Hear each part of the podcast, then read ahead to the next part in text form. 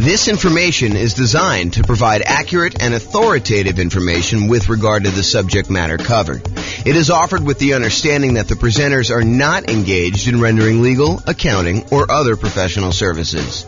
If legal advice or other expert advice is required, the services of a competent professional should be sought. Welcome to the College Station Real Estate Investing and Real Estate Financial Planning Podcast. Learn all about investing in real estate in College Station, Texas, with a combination of real estate financial planning and modeling with numbers specific to College Station, plus syndicated, more generalized recordings of live and pre recorded real estate investing classes. Not all of them specific to College Station. Be sure to stay tuned after the podcast for a message from our sponsors. All right. Good evening and welcome, everyone. I'm James Orr. Tonight we're doing an intro to buy and hold real estate deal analysis. That's what the classes we're doing here. So this is based on a class we taught about a year ago. And actually, I think Steve was the basis for a lot of the content in this particular class. It's the same structure that we had when we did that one for how deals differ, except I updated it with the new spreadsheet and did some new things for it. So it's been about a year or so since we did that. I think it was back in like June almost, right? Like I think that we did it. So uh, that's what you're going to get tonight. Last time we did this, it went o- over two hours. So I'm going to try to go really fast, but if you have questions, do let me know. And uh, I do move pretty quickly. So there you go. You can download a copy of the spreadsheet on realestatefinancialplanner.com forward slash spreadsheet. This is the brand new version that you guys all have a handout on. I will get the new version up tomorrow. I didn't want to post it until the class. So you'll have a copy right here to be able to see it. And then tomorrow, when you go to that website, it should uh, download the new link, probably later in the day in case I sleep in. All right. All right. So the uh, color coded, yours is not in color, but if you could see up here, anything that's in a manila cell, like this little light yellow, those are fields that you can fill in. Okay. Anything else you should not be able to edit at all. The blue ones are calculations. They're like gray background with the blue text. So those are things that you are calculating. You should not try to edit those at all. So that's what we're going to be covering. All right, so what's different? What's the same when we're analyzing deals? That's primarily what we're going to be going through. How does deal analysis differ for single family homes, duplexes, triplexes, fourplexes, commercial properties? Those are all going to be kind of questions we got tonight. So, who is like the least afraid of me and is willing to call me out on my stuff? I think Kevin probably. Oh, yeah, you might be too. So I think Kevin's going to be the guy though. So if I don't tell you like what's different analyzing a deal, please call me out on it. And if I don't tell you like where to get the number from when you're doing deal analysis, please call me out on that. And you're welcome to back up Kevin if you want to. But I think Kevin's going to be the enforcer tonight. So, all right. So uh, you can use the spreadsheet that you have in your hand to analyze any type of buy and hold deal plus nomading. Are we have any nomads in here? Quite a few. Okay, good. So you guys can use this as your deal analysis for doing that. House hacking. Any house hackers? Renting out rooms and stuff. Yep. So you can use the same deal for that. Partnerships, lease options, lease purchases. You technically can use it for this, although there's going to be improvements made that allow you to do even more advanced partnership type analysis. You can do it for the rent part of BRRRR, but it is not designed for you to go figure out buying a property, doing the rehab, and getting your money out. That's not what this spreadsheet was designed for. So it's probably not great for that. You could probably make it work. And it's not designed for fix and flip. That's totally different spreadsheet. Any questions on that? Back to my old habit of asking if there's questions, just turning around, keeping on going. So call out if you got questions and we'll get you the microphone. And so we're to cover tonight what deal analysis and how does that change based on the type of property you're analyzing, and then where do you get the values from? That's what Kevin's to be enforcing. And so I'm to walk you through each input and do that. So tonight, one of the things I struggle with is, you know, how do you teach an eight hour class in two hours? How do you teach someone how to do everything you need to know for deal analysis in a single two hour session? Really, really hard to do. So what I decided to do is help you with just straight up how the spreadsheet works, what you're going to enter, where you get the numbers from. But what I didn't decide to go into, which we have a two hour class on by itself, is what makes a deal a deal for you. So that's more like establishing your buying criteria. Like, how do you determine what, when you put the numbers in there, should I buy this or not? So there's a two hour class on that already. I'll probably reteach it at some point in the future. And then there's like two hour classes on like individual fields in the spreadsheet. There's a two hour class on how to get rent comps. There's a two hour class on insurance. There's, you know, two hour class on PMI. So there's no way I can teach you two hours of PMI, two hours of insurance, two hours of rent comps, two hours of, you know, all these different things in one night. So tonight's going to be sort of like how to use a spreadsheet, how to do deal analysis, And then I'm going to ask you at the end to go do deal analysis for yourself. You know, go do 100 deal analysis examples so that you get good.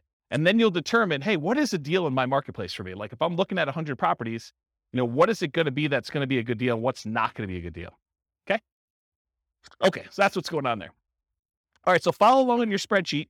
And my intention of giving you the big version of the spreadsheet, not just giving you a small one, is for you to take notes right on this. So go ahead and write notes. Anything that you think is important for you, go ahead and do that. The second handout you have is all of the overrides. You're not really going to do anything with this tonight. And you might make a one note or two, but it's really just for you to know that there's a reference for it. There's a whole separate tab, which I'll show you where it is. Okay. The primary thing you're going to take notes on is that big one. And if you need to turn the other sheet over on the back or make some notes, you can do that too. Okay. So let's go over like what you're looking at so you know what's happening with the spreadsheet. So section one, everyone see it on theirs? Everyone know we're looking at that big sheet? Section one's all your inputs. And my intention of making this spreadsheet the way it is is simplify the number of inputs you need and don't clutter the spreadsheet with a whole bunch of extraneous data that you don't need, right? You guys may have seen other spreadsheets, used other spreadsheets, and you may have been like, what number do I look at to determine if this is a deal? Or like, why are all these extra numbers here? Do I ever use those? And until you've used it a hundred times and realize, hey, look, I'm only looking at a few numbers on here, it's all extraneous. So what I did is I said, if they're all extraneous, why do we even put them on there? Why don't we just hide them onto like another page of the spreadsheet? And so that's what the intention was. So all of the stuff that's going to be on here tonight is going to be really simplified right here. And then all the stuff you need to make decisions is over here on the right. And if you need to drill down, you have the ability to do that in the other tab but you don't have to. Does that make sense? Does anyone use the new spreadsheet a bit? Yeah. Is it is it better for that? Is it like easier to use, kind of like once you get used to it? Yeah. Yeah. So Andrew says, yep. Yeah. Okay. So inputs number one, that whole section is going to be your inputs. Number two, that big green button on there. It's not green on your sheet, it's black and white. But the big green button, that's if you take your deal. Once you've got to analyze, if you want to export it right to Real Estate Financial Planner in order to do additional portfolio analysis type, type stuff on there, it's a one click export. I got tired of copying stuff from my spreadsheet to this to the real estate financial planner software, so I fixed it. I wrote the spreadsheet so that all of the fields line up with real estate financial planner. And you can just do one button, it clicks over and copies it to your own account. The number three part is there is like the professional information of whoever gave you the spreadsheet. I'm going to be licensing out the spreadsheet to other real estate agents and lenders and people in other markets, and they'll be able to put their own information in there for a fee. So right now it's got my contact information on there. And then number four, it doesn't show up in your sheet, but it's the different tabs on Excel. So if you're in Excel, there's an inputs and dashboard tab. That's this page. And if you click on the overrides, that's going to be that second handout I gave you with three pages. That's where all the extra stuff is, in case you didn't know. All right. And by the way, it's been a long time since I've done live classes, and I've not said this a lot. If you have questions, interrupt me because I'm just going to keep going. Yeah, Rob. on the previous spreadsheet, correct me if I'm wrong, there were there were sort of two different slots for Yep. mortgages if you took out a second mortgage, which I always used to treat as like a HELOC, almost like a slot for HELOCs. Yep. Is that does that go under other expenses these days? Because I see that the mortgage section has, like you say, been simplified. Yeah, so that's a really good question. And I always felt on the spreadsheet you're referring to that that was kind of janky because most people didn't do it right. They didn't actually do their HELOC loan kind of configuration correctly. So I need to do a separate class on how to do it correctly in this. But yes, the really short answer is you could put the payment you have on that second loan as an additional expense, and it will do the majority of the calculations correct, except it's not going to really do any of your return on equity numbers or like return on investment numbers because if you have no money in the deal because you use the HELOC to do it, it's largely going to be infinite except for whatever you have left in there, right? So there's going to be some weird things about that you probably could force it to work, but and you're a smart guy. I bet you could figure it out, but I do need to teach a class on it. Yeah, and they have like ten year limit, ten year low terms, all these types of things. Yeah, there's like limitations on how long it stays out there, and a lot of them are interest only. So there's some weird stuff. I probably do need to teach a whole class. If someone wants to drop me an email, I'll make a note to do that class. I can email you. Okay, awesome. Thank you. All right, whoever has the mic is now the person in charge of running the mic. Okay, so um, that was section four for the overrides, which I covered there. And then 5, 6, 7, 8, 9, 10, 11, 12, 13, we're going to cover those on separate slides, but those are all the fields for making decisions. That's all like the output. Once you enter your numbers in section one, it does all the calculation, it updates all these charts for you. So all you need to do is look at these charts and decide is this a deal for me or is it not a deal for me? Should I pass on it?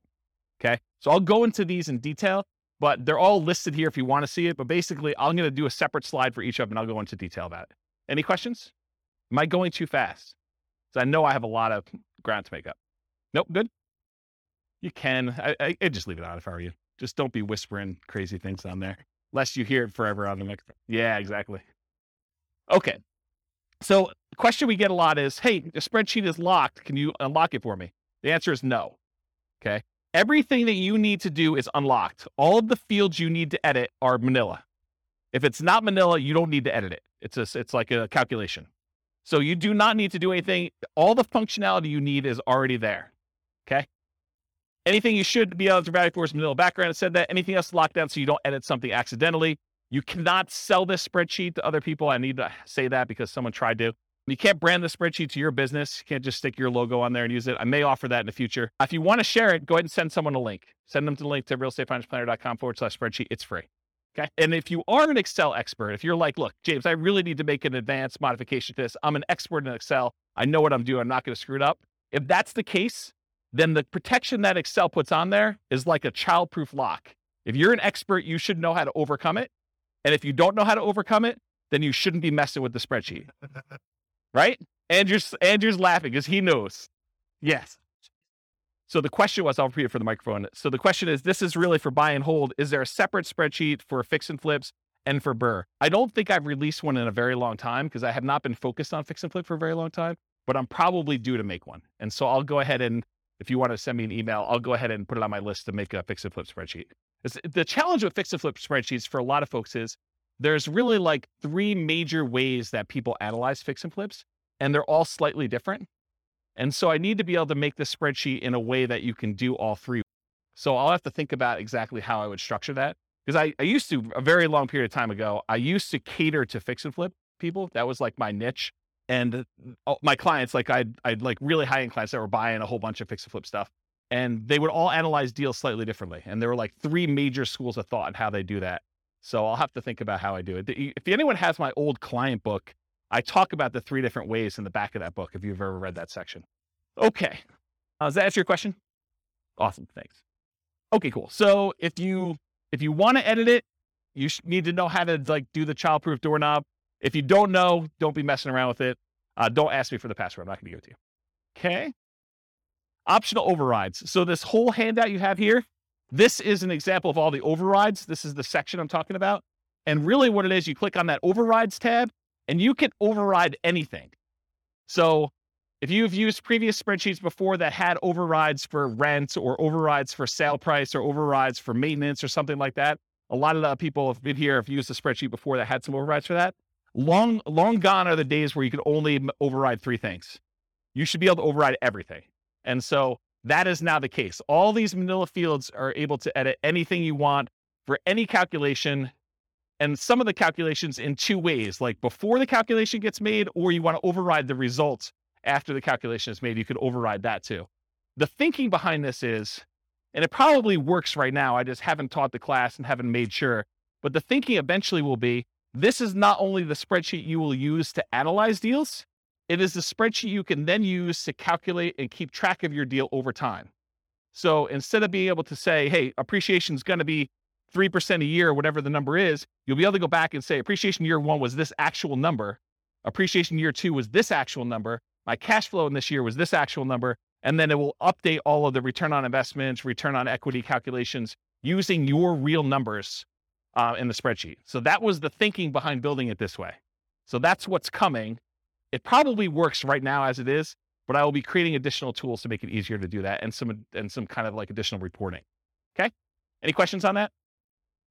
Okay, so you can override a large number of inputs. You could see intermediate calculations and you could see advanced calculations all on that thing. You, if you want to look at what is available, go through and look at those if you want to. Okay, that's what the overrides is. All right, mess it up. Inevitably, you're going to do some type of calculation. You're going to mess something up. You're going to have a number in there. You're like, why are my numbers so weird? Something is off. Download a copy of the spreadsheet and never use the one you download. Make a copy of that every single time so that if you ever need to go back to the original somehow, you can go back to the original. You can also use Control Z in order to undo what you just did in Excel, or you can do the undo feature in Excel itself.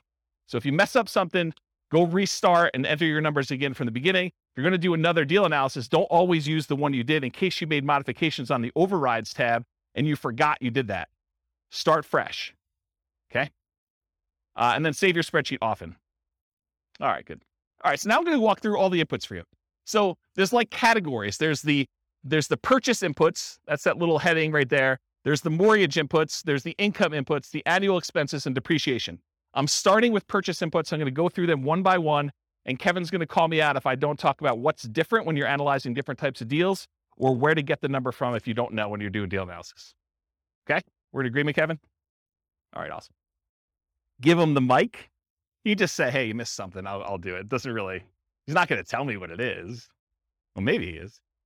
All right, so at the very top, if you guys downloaded a previous version, this wasn't in here. It's an oversight because I don't usually use this field, but I now added the ability for you to put the property address in the new spreadsheet. So that's one of the changes that was made in version four instead of version three. Okay. So you put your property address in there at the very top above purchase inputs. It doesn't matter what property type you're doing, you just name it whatever you want to name it. So here's some examples. You could do the address and the MLS number if you want to. You can do the address, MLS number, and the type of deal you're analyzing. Oh, if I do a buy and hold with it this way, this is what the deal is. If I'm doing a lease option, if I'm doing a nomad with 5% down, if I'm doing nomad 5% down, but I'm going to prepay my PMI as an example, or if I'm going to do the lender paid PMI option as another example, or if I'm going to put 20% down, or if I'm going to put 20% and I'm going to own or occupy, or maybe you just want to call it something generic like the project you're working on instead of an address and the MLS number. So whatever you want to do to name it, it's really up to you. It's not used anywhere. It's for your own personal identification, but it is helpful sometimes to have the MLS number. That's one piece of advice I'll give you. Okay. Any questions? Awesome. I'm having like a weird deja vu moment now. So if I start saying some odd stuff, that's what's going on.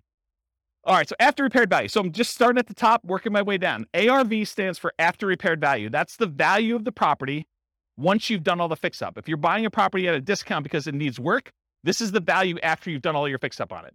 It's what you think it'll be worth then. Okay. So that's ARV. In some cases, it doesn't matter what type of property, it's always going to be that type of number.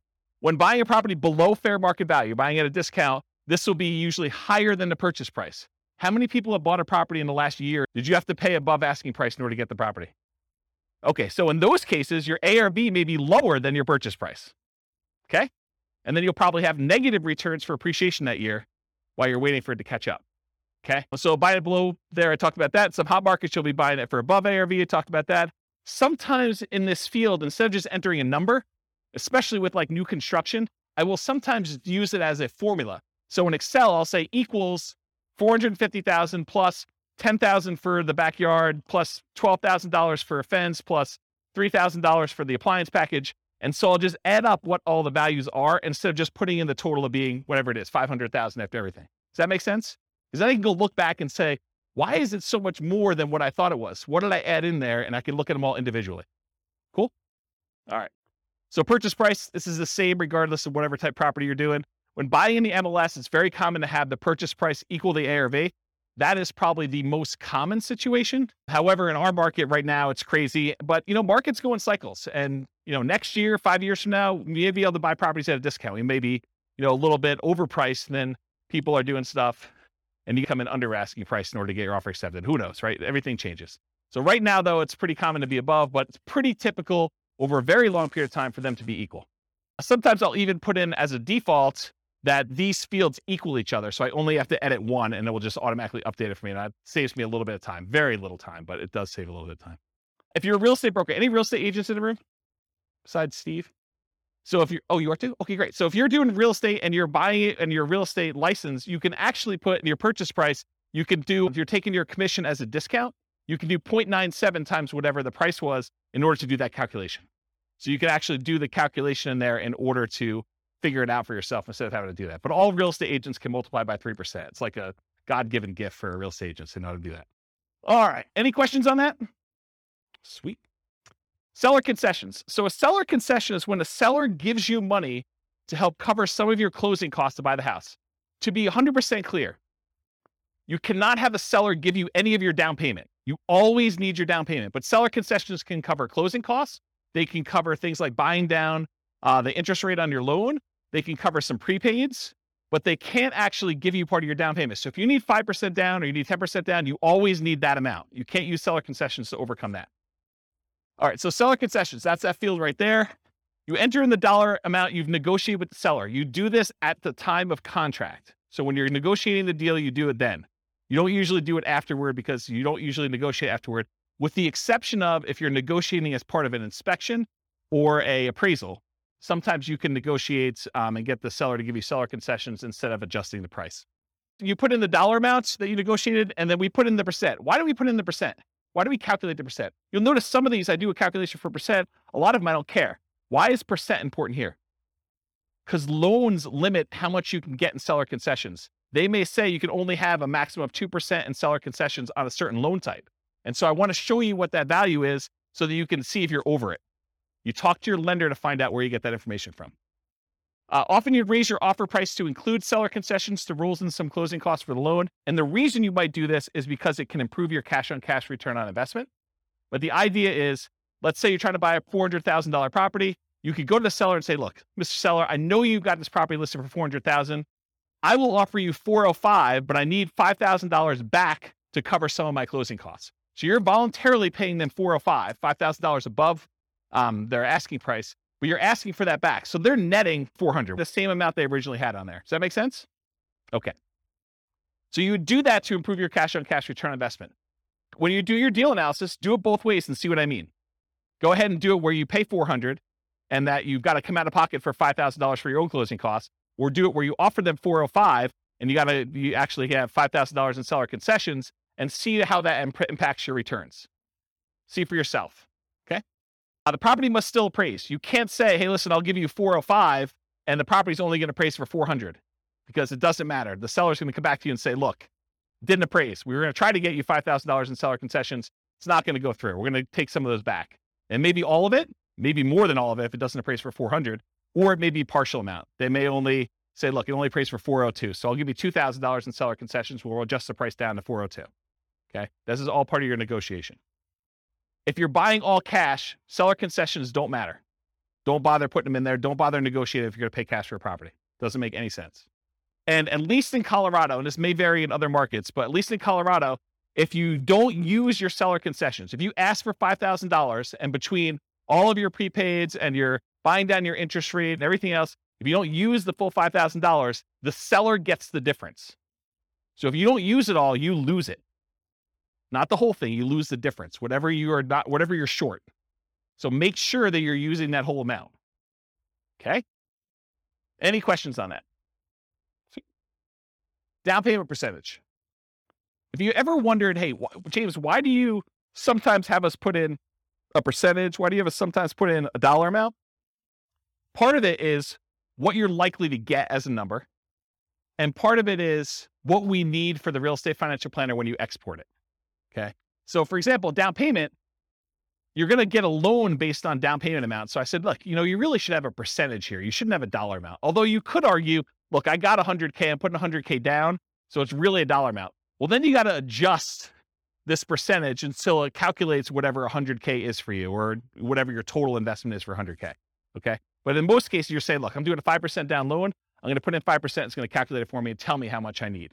That's the majority of the way, the majority of the times, the way it works out for people. Okay. So you enter in this, the percent, the spreadsheet tells you the dollar amount, does that calculation for you. The down payment percentage will vary depending on the property type. If you go do certain types of properties, it's going to be a different down payment amount.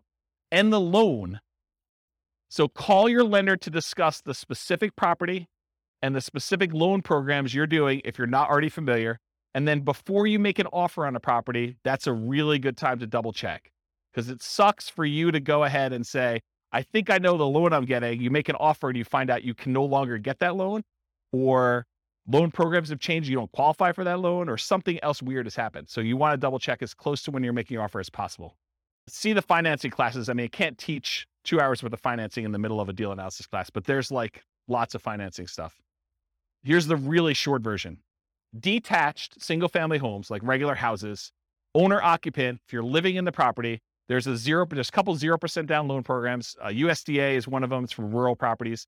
VA is another one. It's for veterans. And then I, I heard a couple banks had some 0% down owner occupant programs. 3% down is a uh, conventional loan program you can do. You can buy a house with 3% down conventional. 3.5% down is the FHA. 5% down is conventional, and you could do more than that. You could do 6%, you could do 7%, you could do 10%, you could do 15, you could do 20. Once you get above 20, you no longer have private mortgage insurance. So that's kind of a key thing. Although I wouldn't be afraid of PMI in most cases. So typically 20% or more to avoid private mortgage insurance. If you're doing non-owner occupant, if you're buying this property as an investment, typically the lowest you can do for a down payment where you're not going to be living in the property is 15% down, and that will have PMI. Then usually you do 20% down to have no PMI as a non-owner occupant as an investor, and 25% is another common one where you get a, a usually a pretty significant benefit in interest rate. Okay. Condos and townhomes, it's similar to detached single family homes. If it's non-warrantable, it may be more duplexes, triplexes, and fourplexes. You could do owner occupant with those. You have to move into one of the units, and you could do either the 0% down VA loan for that. So you can move into a duplex, triplex, or a fourplex if you live in one of the units. You can do nothing down. That's the VA loan, the only one you can do for that. Or 3.5% down FHA. Okay, that's the two most common ones for doing owner occupant in the multifamilies. So if you're doing house hacking and you want to move into a duplex, triplex, or fourplex, if you could find one where the numbers make sense, then uh, that's typically. And then for non-owner occupant, it's typically 25% down for this. Okay. Five units, these are usually considered commercial properties. Owner occupant loans are usually not available. You can move into one of the units and get some type of owner occupant financing with there. So once you get the five units and above, that VA or FHA loan is usually not an option for you. Non-owner occupant, typically commercial financing with at least 20% down. It's often variable interest rates. So you're you're you're risking the interest rate market as it moves. Sometimes it'll be, you know, fixed for five years and adjust and fixed for another five years and adjust and fixed for another five years and adjust. But it's variable in some form. It's not fixed for 30 years.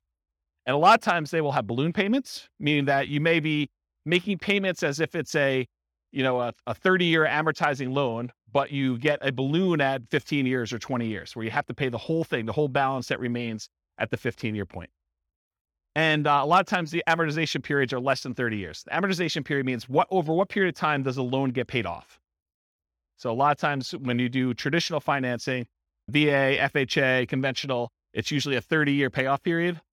These tend to be less than that, which means your payment's going to be significantly higher which means the deal needs to be much better or you need to put a lot more down in order to have a cash flow. Okay. Any questions on down payment? All right, there's a couple more slides on down payment. So down payment for nomads and house hackers. So for nomads and house hackers, we typically suggest you analyze the deal as if you were buying it with 20% down. Why? Why would why would I tell you, hey, look, I know you're doing five percent down or three and a half percent down. Why would I tell you you should analyze this as, as though you're putting 20% down? Anyone know? Yeah, so Steve just hit it on the head. So basically, you want to look at it. If I were buying this property as an investment, because it's it's going to be a property that you probably are converting to investment after some period of time. So we want to look at it and say, would I buy this as an investment property?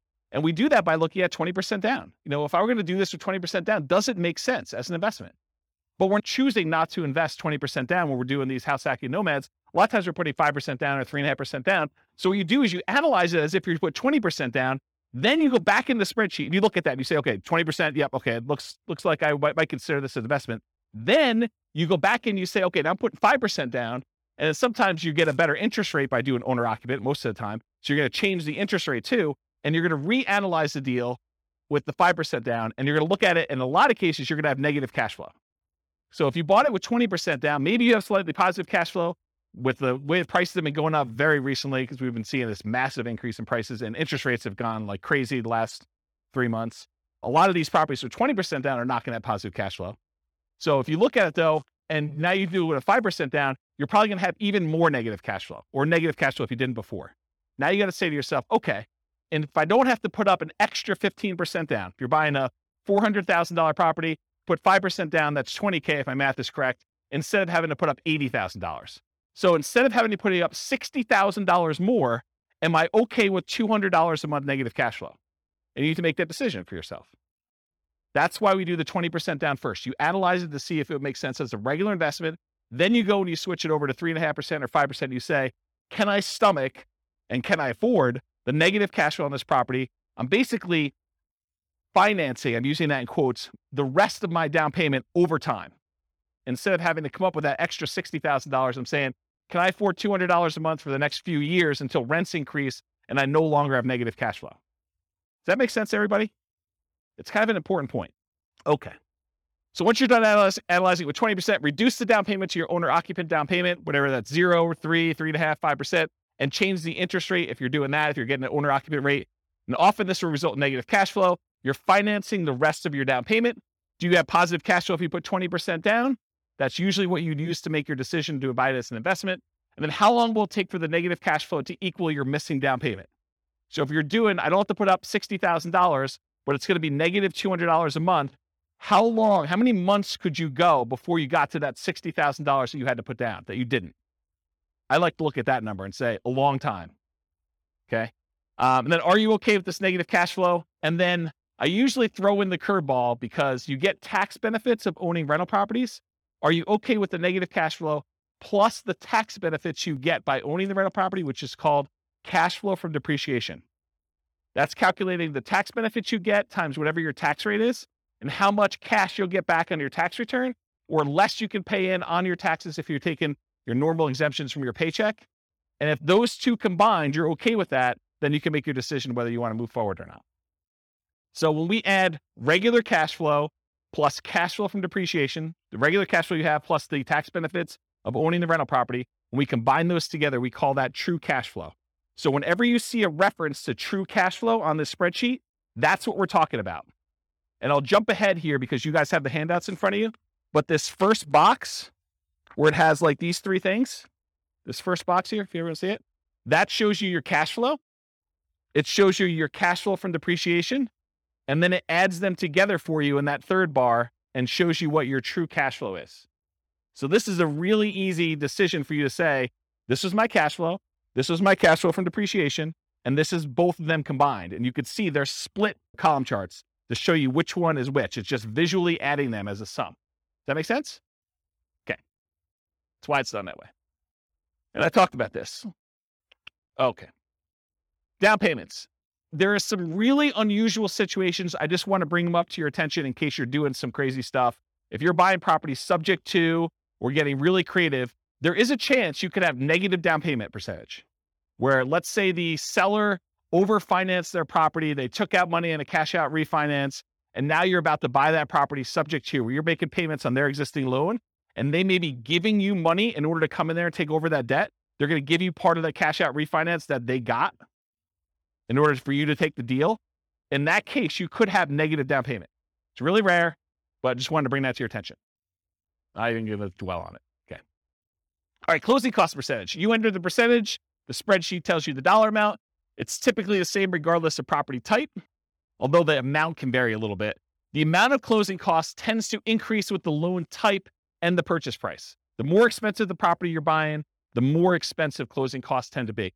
So when you're calculating what your closing costs are, you do your share of the title insurance because a lot of times the seller has their policy that they're providing for you. And then you have your share, especially if you're getting a loan on title insurance. So you want to figure out what your share of the title insurance is and the fee if you're hiring the title company in order to do the closing. Sometimes it's split. It's negotiated in the contract, but it's, sometimes it's split between buyer and seller. Sometimes the seller's paying for it. Sometimes the buyer's paying for it, uh, or if the attorney's charge you to do that. Any upfront private mortgage insurance premiums, if you're going to do a prepaid one-time upfront PMI payment, you put that in there. That's if you're putting less than 20% down. Or choosing a loan lender program that offers this as an option. You don't necessarily have to do that. Any points you're paying in order to get a better interest rate in a loan, you want to include that. In some cases, you choose to take a higher interest rate and have the lender credit you back some money so that you have lower closing costs. So lender call you call the lender and lender says, "Hey, look, for a par rate, I'm not going to get into details, go watch the financing classes, but for a par rate, it's, you know, 5%." You say, "Well, what if I what if I wanted to buy down the interest rate?" Well, for $3,000 you could buy it down to 4.875. Okay. Can I go the other way? Can I get what if I took 5.125 voluntarily, if I took a higher interest rate than what you're quoting me, what would happen then? Well, we would give you $3,000 then. Now I need to come to closing with $3,000 less because you voluntarily took a slightly higher interest rate. Does that make sense, everybody? Okay. So you can get points, you can pay points to have the rate go down, or you can get credited points in order to have a higher rate voluntarily. Cost of your appraisal. A lot of times your appraisal is not going to show up on your uh, closing statement because a lot of times you're going to pay the lender outside of closing. You're going to give them your credit card and they're going to charge you 900 bucks or whatever appraisals are going for now in order to have your appraisal done. Uh, by the way, those can be much more expensive depending on the type of property you're doing. You're buying a five unit or something really, really expensive, then you're gonna you're basically gonna have uh, a little bit more expensive closing costs for those. And some lenders, in some cases, may require more than one appraisal. I know there's someone in the room who had an appraisal done on a property, and I think the lender didn't believe that the value was what it was, and so they had to have the lend- the lender required another appraisal. Is that right? I've also seen this come up where you're buying new construction properties where you'll have the preliminary appraisal done, and then the appraisal will say, "I need to go back out and check to make sure these seven things are done." And sometimes they charge you an extra fee for that. And I remember one client where, man, the appraiser wanted to go out like five times because they kept saying something was not right and it was pretty ugly. The, the, the appraisal on that property was like two grand. It was something stupid, and it's a single family home. It was a condo, in fact. The cost of things like your property inspection, surveys, radon tests, pest control tests, and sewer scope. Those are all things you'd want to include as part of your closing costs. You may not be paying them at closing, but you should realize that that is part of your calculation for what your return on investment is and what the expense of getting the deal is. If you decide not to include those, your numbers are going to be slightly off, right? And the less you put down, the more off it will be as a percentage because the less you have money in the deal, the more these small expenses matter. You put down, you buy the property for cash, not going to make that big of a deal. You know, missing a thousand dollars in there. If you're paying a wholesaler or a wholesale fee or real estate agent a commission, that is not already included in the purchase price. This is when you're going to go buy a for sale by owner and you got to pay a real estate agent out of pocket. In those cases, you want to include that as a closing cost. In most cases, if you're buying a property from the MLS, at least right now, and this may change by the way, but right now, if you're buying a property inside the MLS, a lot of times it's pre-negotiated the fee that is going to be paid to the buyer's agent. Okay. And so you don't have to include that separately as a closing cost because it's already baked into the purchase price. But that may change. You heard it here first. Uh, you should not include the seller's share of closing costs in your closing cost numbers, or if your real estate agent is being paid by the seller from the seller's proceeds, which is how it typically is done for most MLS transactions, these are only your closing costs that we're talking about here. Now you know more about closing costs you ever wanted to know about this field, right? You were you were like, holy crap! Did, really, did you did you doing all that stuff in there? Yeah, that's why there should be like a two-hour class just on this one. Any questions? Is this helpful, or should we like stop and just do Q and A? Okay, good. At least one person likes it.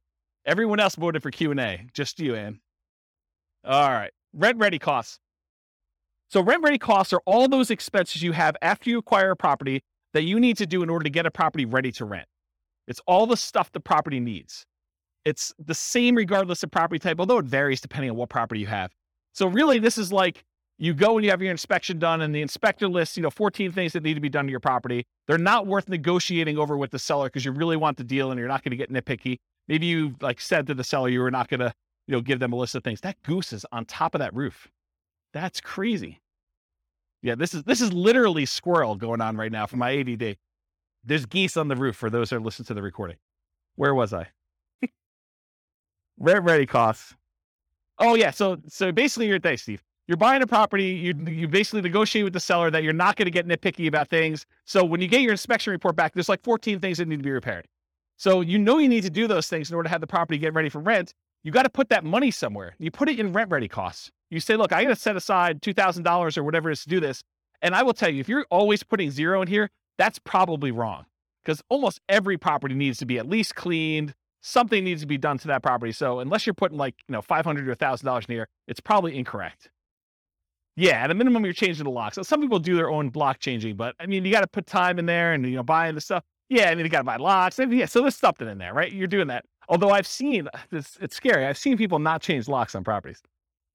Yeah, yeah, have to call locksmith to get it done. Okay, so that's really what it is. If you have any like imminent repairs or immediate things, you put it in there. Cost of materials and labors, others and your own labor. So not just hiring someone, but your labor to do this. Any upgrades for new construction you're not rolling in. So if you're buying a new construction property and you can't roll in blinds or you're not going to roll in landscaping or backyard fence, this is where you put those numbers. Okay, I said it's highly unusual. An unusual situation. If you're being paid to purchase the property, you could include that fee and rent ready costs. So if you're thinking about, you know, like the subject to example, you could put it in there as another way of doing it. Okay, now let me talk about this weird one. So imagine for a minute you're analyzing a deal and um, you're buying a single family home and it's got a tenant in there. And the tenant is someone who's lived in the property for 15 years And the reason they've lived there for 15 years is because the previous landlord always had a soft spot in their heart and they never raised the rent in 15 years. So for a $500,000 house you're buying, they're getting, you're paying you $600 a month in rent. Okay. And that's problematic, right? So what do you do with that? When you analyze a deal and you put in $600, it doesn't look like a deal. So we're typically not doing deal analysis where you put in $600 a month for rent because it, looks like a non deal. Instead, what we're going to do is we're going to put in what the fair market rent is that you could get if this property was not rented to the $600 a month person. Okay. Then what you're going to do is you're going to say, okay, there's seven months left on their lease. So I have seven months of this below market rent that I've got to stomach. So really, let's say rent is $2,000 a month. So really, you're $1,400 a month shy for seven more months before you can turn this property over and get market rent. So what you should do in rent ready costs is you should take $1,400, the amount that you're short, multiply by the number of months left in their lease, because you're not going to renew their lease at $600. They're going to move out at the end. And now you're going to rent the, rent the property for fair market value. So you do $1,400 times seven months, and that gets put into your rent ready costs. Because what you're doing by doing this, you're saying, look, I'm not going to do this below market rent and see my cash on cash there. What I'm going to do is I'm going to say, I'm going to set aside this amount of money, $1,400 times seven months, and I'm going to have that sitting in a separate account. I'm going to consider it part of my initial investment in order to acquire the property. It's a cost for me to get into this deal. It's a one time expense that happens because the property is under rented. And you're going to use that because then that becomes part of your denominator when you calculate your return forever because it was originally an expense that you had when you acquired the deal. Does everyone understand why I did it that way? Okay, so that's what I'm talking about here. Dealing with properties that are already rented. Figure out how much above or below fair market rent your rents are and use the difference for the duration of lease. Now, this can happen the other way too.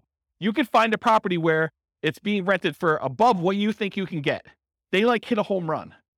Someone really wanted that property and they paid $300 more than that. So you could say, hey, look, I got this $300 premium on this property, and you can give yourself that as kind of like a reverse credit. Okay. All right. Any questions on rent ready costs? Sweet. All right. Total invested. So it sums up the amount for your uh, seller concessions, the down payment, the closing costs, and the rent ready costs, and gives you a total amount invested. Some of those are negatives, right? Your your seller concessions is a credit to you. So that's what total invested does. It's a calculation for you. You don't need to do it. All right, next section, mortgage. So this is where I am. Following along on the spreadsheet. Go ahead and make notes wherever you want to. I'm on the mortgage section. The mortgage amount is calculated. It's done automatically. It doesn't change based on the type of property. The mortgage amount is automatically calculated for you. It's based on the purchase price and the down payment. Easy. Mortgage interest rate. Where do we get this from? The lender. Do you go to a website and look it up? How many people go to a website to look up what their mortgage rate will be? Pro- yeah, ballpark. That's the problem, though. It's like, what do you do? You, you're off by a quarter of a point or an eighth of a point. That's problematic, right? That can oftentimes make the difference whether you're buying it or not. In my opinion, you should call a lender and find out. And this changes daily, and that's the challenge. But you know, you get in a good relationship with a lender, say, look, I'm looking at some properties today. What are rates doing? And they'll give you your number based on your file that they've already looked at and your credit score and what you're you've got going on. So let's kind of give you a change. So easy enough, just email them and they'll tell you what's going on there. It will vary depending on the type of property.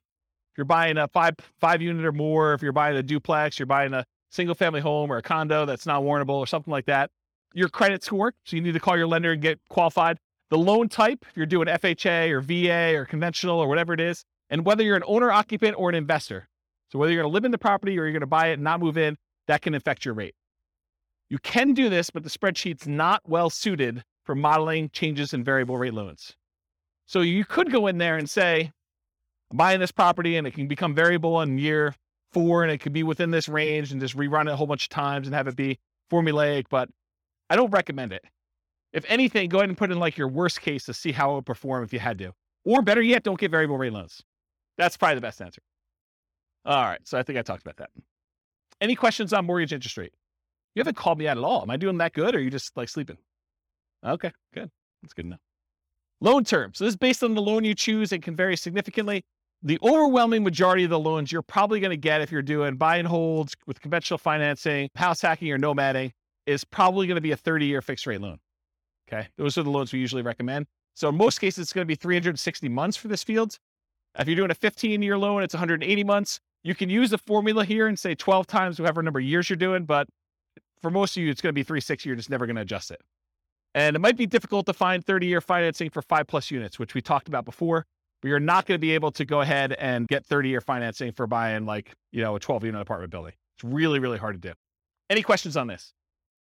All right, private mortgage insurance. There's a whole two hour class on this. So I'm going to give you the really short version. It's not usually used for five plus units, any type of commercial buildings, because in those cases, you're usually putting at least 20% down, a lot of times even more than that. It's used when you put less than 20% down on a property. There's an entire class on it. Call your lender for your exact number. You can't go look online and say, what's my PMI going to be? Because it actually depends on how many people are on the loan, what your credit scores are, loan to value, type of property. There's a whole bunch of things that go into it and which company they're using. Certain lenders are required to use one company or pick from three, and other lenders may be using totally different ones. And so uh, you're not, honestly, when you're shopping for a lender, one of the things you've got to include in that, especially if you're doing Nomad and you're only putting 5% down, is what the PMI is from that particular lender and how that works in your favor or against you. Okay. So enter in the percentage uh, of the original loan balance for this or guess and check until it matches the dollar amount. So this is one of those fields where I think you're probably going to get a dollar amount, but the real estate financial planner wants it as a percentage because in case you change the number on the property and you make copies of it and you're buying it as a template in the future, there's reasons we use it as a percentage there. But a lot of times the lender's going to tell you your PMI payment is $114.86 a month. So what you'll want to do is you'll want to go ahead and adjust the percentage until it equals that, whatever I said, $114.86 a month. Okay, so you'll want to guess and check using this percent until you get there. I, I would, in a, in a dream world, I would give you that number and you could put it as a dollar amount because that's probably the way you do it. And as I say this, I think maybe I should change it.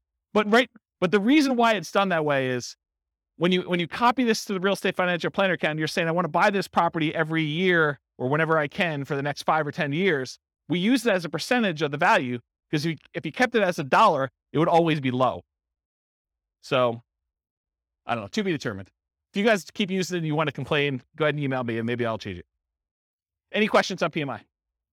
Yeah. You said earlier you wouldn't be afraid of PMI. Can you just No. expand on that?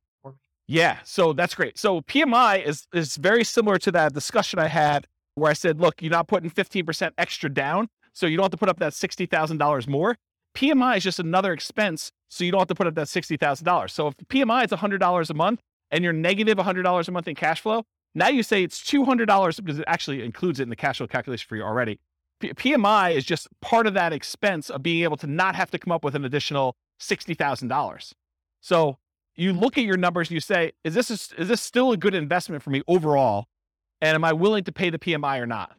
And you just make a decision, right? If you're if you're trying to acquire a property a year, you're trying to do like, you know, dollar cost averaging or dollar value averaging, depending on how you look at it, for real estate instead of stocks, and you're doing Nomad, you're buying a property every year and you're moving in, you keep doing that, then PMI is an expense of being able to do that because you don't have to come up with a full 20% down.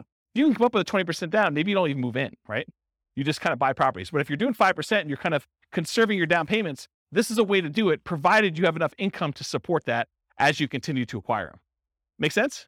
Yeah. Yeah, it drops off after a period of time for a lot of loans. FHA, not.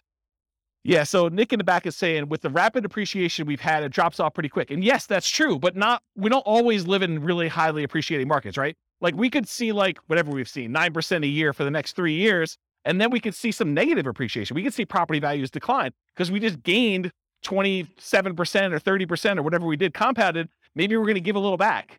Don't, don't be afraid of that, right? When you're, when you're buying, you're doing like dollar cost averaging or dollar value averaging. If you're familiar with that concept in stocks, you're putting a certain amount of money or you're buying a certain amount of stock and you're doing that every year so that when the market's up, you sometimes buy. Oh no, it's not plugged in. Oh, so I was saying when you're dollar cost averaging, dollar value averaging, you're doing the stocks. You're when the stock market is up, you buy fewer shares for the same dollar amount you're invested. When this when the real estate market is up, you know you're buying one house. You're buying because it's the smallest unit you can do. But when the market's down, you're getting a better deal. So when the market is up, you're buying properties. You're kind of like riding the wave for all the ones you own, but the ones you're buying are a little bit more expensive. When the market's going down, yeah, you're losing value on these temporarily, but you're buying slightly better deals on the ones that are down here. Okay, so that's how I look. I look at it. If you're thinking about it that way. Okay. All right. So the next field is when do you drop private mortgage insurance at what loan to value? And so, as Nick said, a lot of lenders say once you get to 80% loan to value, they will drop the PMI payment off. So you can put in at what percentage your lender tells you here.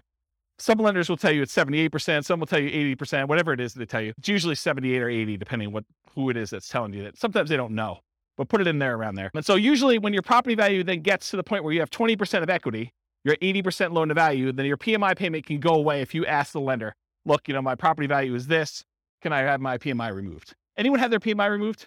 What'd you guys, what were you told? 80%, 78? Did it matter? It was like, it was like 20%, 27% equity. Okay. So what he was told was for the recording that if he just kept making his payments when it got to 78%, naturally it would automatically drop off.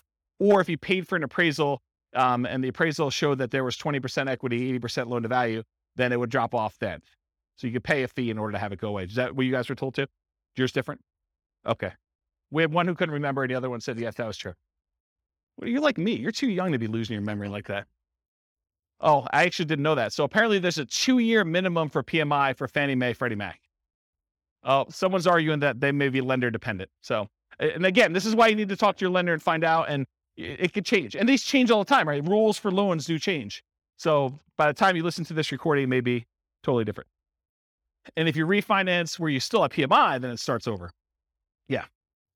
All right. So often use 8% here. If your loan does not automatically drop PMI off once your loan hits a specific loan to value, for example, FHA loans do not automatically drop off. So if you're doing FHA loans, PMI is forever. Doesn't matter your loan to value. Once you get an FHA loan, you're paying PMI for the duration. It's one of the bad things about doing FHA. One of the good things is you can buy duplexes, triplexes, and fourplexes with three and a half percent down. And the interest rate's not that bad. But you're never getting rid of that PMI. You just should calculate it in as part of your payment and figure out what that looks like. Okay? Most conventional loans, though, it drops off at some point. In the event that it is an FHA loan, though, use zero. Okay? All right, income. Should be easy. Monthly rent. Use the fair market rent you'd expect you can get from the property. I have a whole class on how to determine a fair market rent. I can't teach a two hour class on that right now. I use rent ready costs to adjust for current rents that are not fair market. Remember, this is that example of someone really had a soft spot in their heart and they were getting $600 a month for a $2,000 a month property.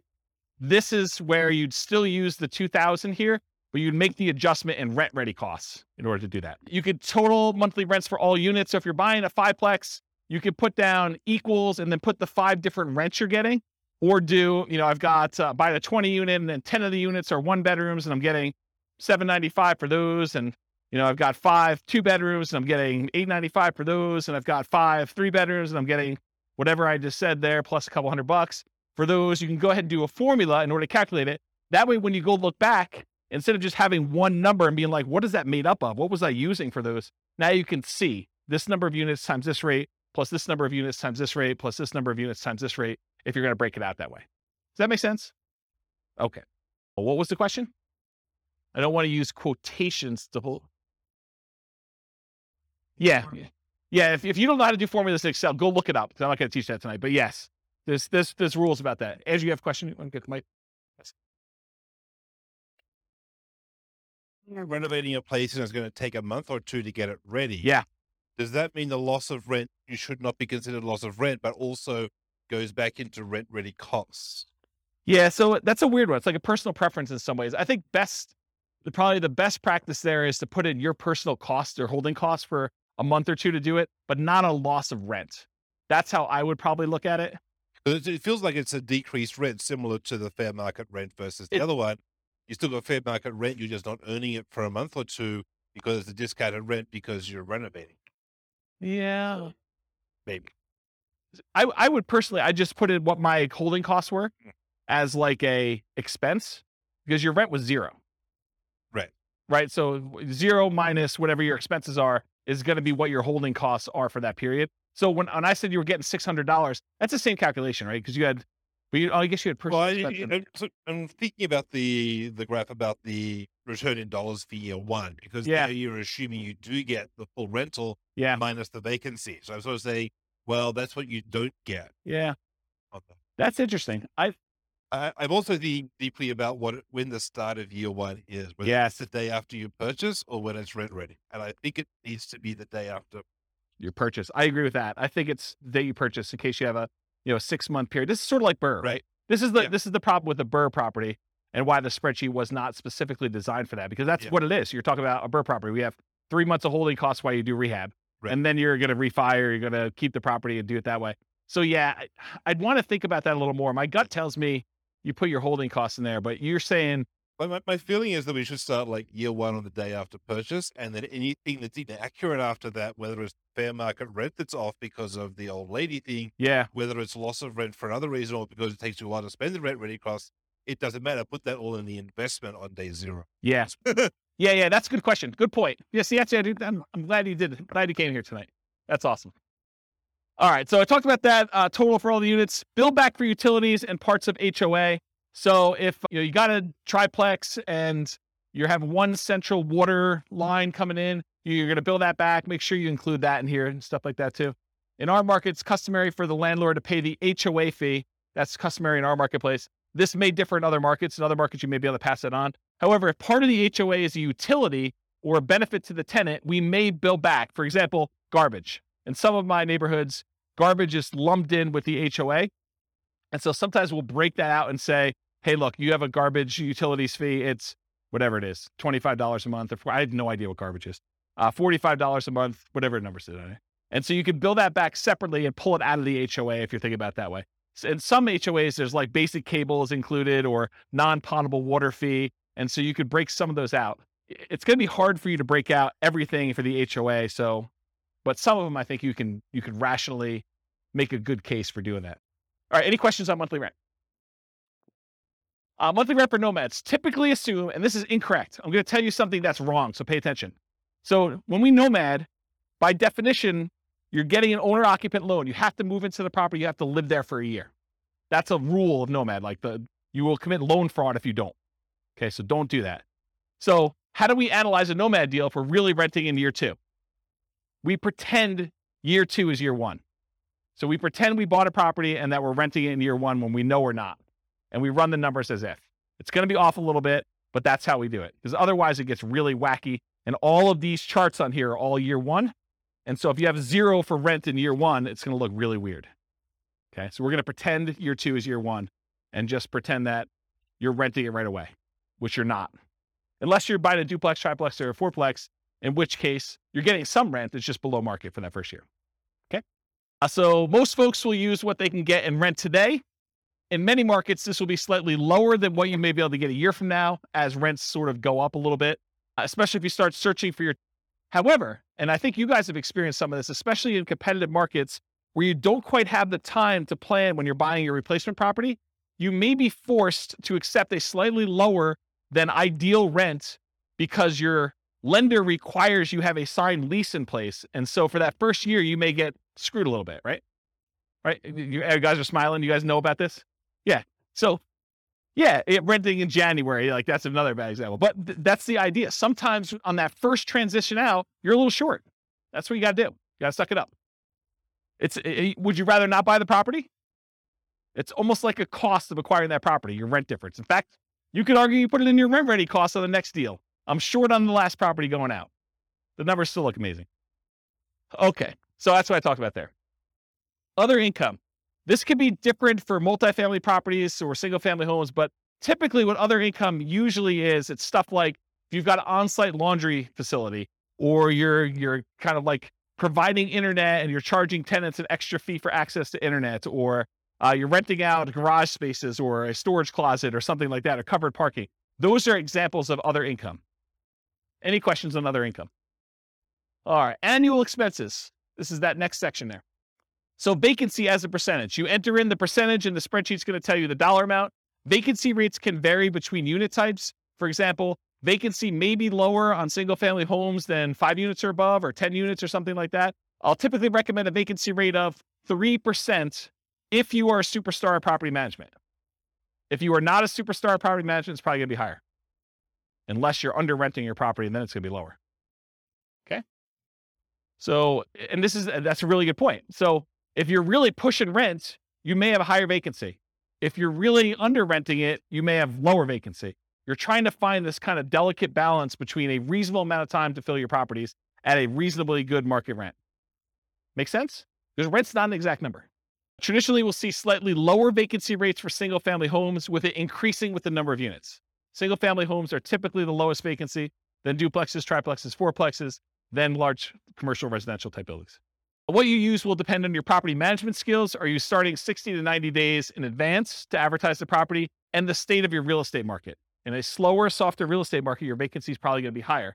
So you need to be more aggressive. You need to make sure your skills are on uh, peaked out for doing that. And if you don't know what number to use in your marketplace, pick a number and you're going to get better with this over time and it may be wrong in your estimate or go call a property manager and find out what vacancy rates are for your for your market. But realize one property management company could have a very low vacancy rate and tell you a very low number because maybe they're renting things a little bit lower than they should, uh, or they're starting really early, or they're really good. And another one you could call up, another company with a lot of units could call up and they could tell you it's much higher because they're trying to get top of the market rents or they're kind of doing it once the property becomes vacant or you know it, varies depending on the property manager and their skill level too and the types of properties they have in their portfolio uh, and I talk about this. Vac- vacancy rate is also a function of your rent amount. In general, the higher you're pushing rent, the higher your vacancy will be. Any questions on vacancy? Property tax percentage, you enter the percentage, a spreadsheet tells you the dollar amount. Regardless of property type, use the actual property taxes for the property. But here's where it's problematic. You go to the MLS, you're searching for a property. You say, it says there, hey, look, property taxes are insert number here, whatever number you say there. But realize that could be a senior exemption rate or a homestead exemption rate where the property taxes are artificially low and you don't know that. Okay. So you could try to find out what the overall approximate tax rate is for an entire city. You could go do research and try to figure that out, or you could look up a whole bunch of properties and put a spreadsheet together and kind of figure out what the average is for 300 properties to kind of get an idea, just to kind of figure out what it should be. And, and so you want to use a real number, not just automatically use what they have in there, especially if you're going in and buying a property and you've seen massive appreciation. Sometimes when you buy a property, the taxing entity will go and update it on sale. Sometimes they will always wait to the every other year that they do the tax updates or whatever they're doing. So it depends on the market and how they do that calculation. But you could be at the tail end of an 18% appreciation run over those last two years, and property taxes could be 20% higher than what you thought they were going to be. So, something to think about. Also, with new construction, you can't go look up what the value of the vacant land was and what they're being taxed at because that's not like real life. You may have a period of time where you have a really low tax rate when you buy a brand new property, but in most cases, they update that pretty quickly. And it's going to be based on whatever the usually the builder will give you an estimate. We're estimating property tax are going to be about whatever it is, 1% or 2% of the property value. Okay. Talked about that. Any other questions? Yeah. Yes, metro taxes would be included here because metro taxes are typically included as part of the property taxes in many cases. Yeah. And if in your market, because not everyone's listening from locally, if in your market they're not, they're, they're done separately, you can combine them and put them in here. Good point though, Nick. Yep. Any other questions? Cool. Property insurance. You enter this amount and the spreadsheet tells you the percentage because you're often quoted this number from your insurance agent. So you call up your insurance agent, you say, look, I'm thinking about buying a $400,000 single family home. What would insurance approximately be on that? And maybe give them an, an actual property and get the, the coverage you want and give them your credit score so it's quoted to you because those all have an impact. It's a two hour class on property insurance. But basically, if you go in there and you find out what that is, and then you adjust it a little bit based on it's a little bit more expensive property, it's a little bit less expensive property. Then when you're ready to make an offer on something, go firm this number up with your insurance agent. But don't go harass your insurance agent doing a an insurance quote, a full workup quote on every property you're analyzing. That's just dumb. Okay. Just use a really rough estimate. You can go firm it up and verify your assumptions once you get more serious. Insurance can be less. Oh, this is really important stuff. Okay. So your insurance can be less for condos and townhomes than for single family homes because a lot of times the insurance policy you're buying is covering your risk, what the insurance company will need to replace if you have a claim. And in a lot of cases with condos and townhomes, the HOA covers studs out or the exterior of the building. And so part of your part of your HOA fee is for the HOA to cover all that exterior maintenance and if there's hail damage on the roof or if there's damage to the sides. And so you're not paying for insurance to cover those things here. You're paying for it in your HOA. Okay. So in this case, your insurance may be lower for condos and townhomes which will help offset a lot of times those higher HOAs. So when you think about you're analyzing a deal and you're thinking to yourself, hey, I, I've got this deal I'm analyzing, but the HOA is killing the deal. Well, maybe, but in a lot of cases, part of that HOA is really maintenance on your property or insurance on your property. And so you'll usually give up a little bit, like lower your number slightly for maintenance and lower your number slightly for insurance because the HOA is covering some of those. And you can use, I'm going to reference the capital expense and the maintenance and the capital expense spreadsheet a little bit here, but you could do those spreadsheets and figure out what you're paying and figure out what the insurance company is paying and then kind of make the adjustments there so that it's a little bit fairer comparison. Does that make sense? Anyone lost by what I just said? That's kind of an important point. It's honestly one of the reasons this class exists. I think this is what Steve was getting at when he was buy duplexes. Yeah, I mean, duplexes, sometimes you have less maintenance with a duplex if everything is sort of independent and you have one shared roof. But sometimes duplexes are even more expensive. You have a shared entryway and you've got to be responsible for maintaining that. And so there's, I mean, it really depends on the property. It's not just automatically X is better than Y. I don't know. That's how I would say it. Okay, let me make sure I covered all this. Church could be less. Talked about that. It's coming to HOA for condos. Be responsible for the exterior. Often buyers responsible for studs in. We talked about that. Still need to verify with with the HOA, so you want to check with them to make sure. Part of the HOA can informally be attribute, attributed to and justify reduced maintenance number in the spreadsheet. Call your insurance agent to get an accurate estimate what insurance will be. Watch the two-hour class on insurance. I think I talked about that. Okay, HOA dues. So that's the next field. HOA dues tend to be higher on properties where the HOA is responsible for maintaining significant portions of the property. If the HOA is really just sort of a compliance arm, their HOA fees tend to be really low. If your HOA covers exterior maintenance and roofs and a golf course and a pool and everything else, expect your HOA to be much higher. Okay. You're less likely to have HOA dues as the number of units increases, most likely to have with a condo or townhome, more likely with a single family home, less likely with duplexes, triplexes, and fourplexes, and least likely with five plus units although there's exceptions to that. But I think that's a general rule of thumb that you're less likely to see HOAs the more units you go. Uh, in properties where the HOA dues include some maintenance, any type of maintenance at all, you might be able to justify using that lower maintenance number and insurance costs. And this can offset part of that HOA fee to make condos towns more competitive from a return on investment perspective. You know, I didn't cover it here, but we need to talk about this. So there's a let's say you're in a big neighborhood and you have a, a huge hailstorm comes through and you know the HOA is responsible for roofs. And they realize that 90% of all the properties need new roofs now. And they don't have enough reserves in order to handle the the their kind of like deductible for having all the roofs done. So they're short. So what does the HOA do when they don't have enough money to do the repairs on the properties that you own?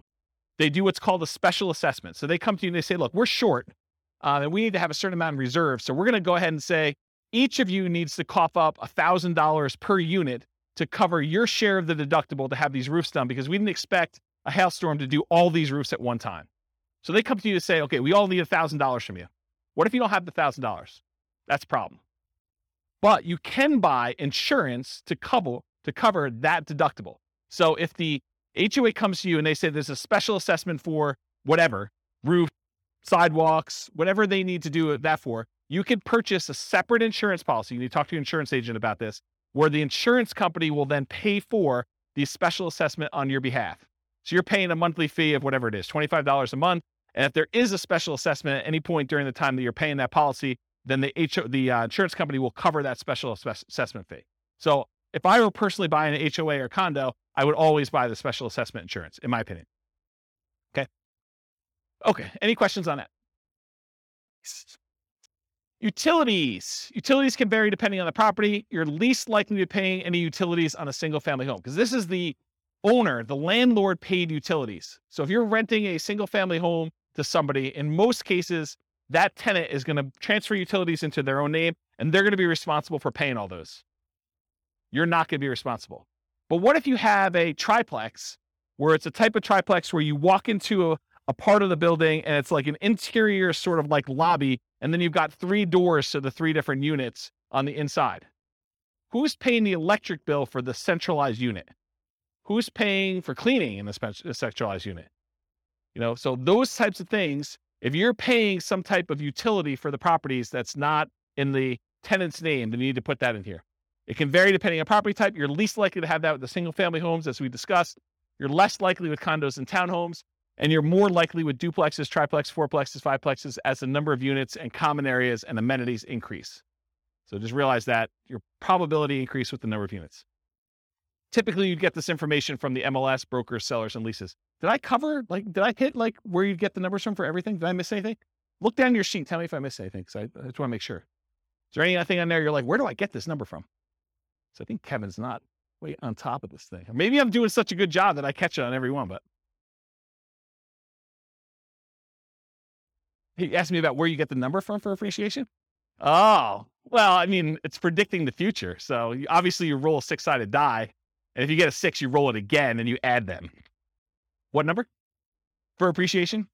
10% for appreciation, says Kevin. Make any claims against him if you don't see 10% in your properties. This is his address. I'll give it to you. You know, maybe I, I could probably make it a non deal if I really, really struggle to do that. But you're right. Everything starts looking pretty good, which is why, like, last couple years have been amazing here. I got no unhappy clients. That's for sure. All right. Got my water. All right. So we talked about utilities. Any questions on that? Other expenses. I combine these two into one slide.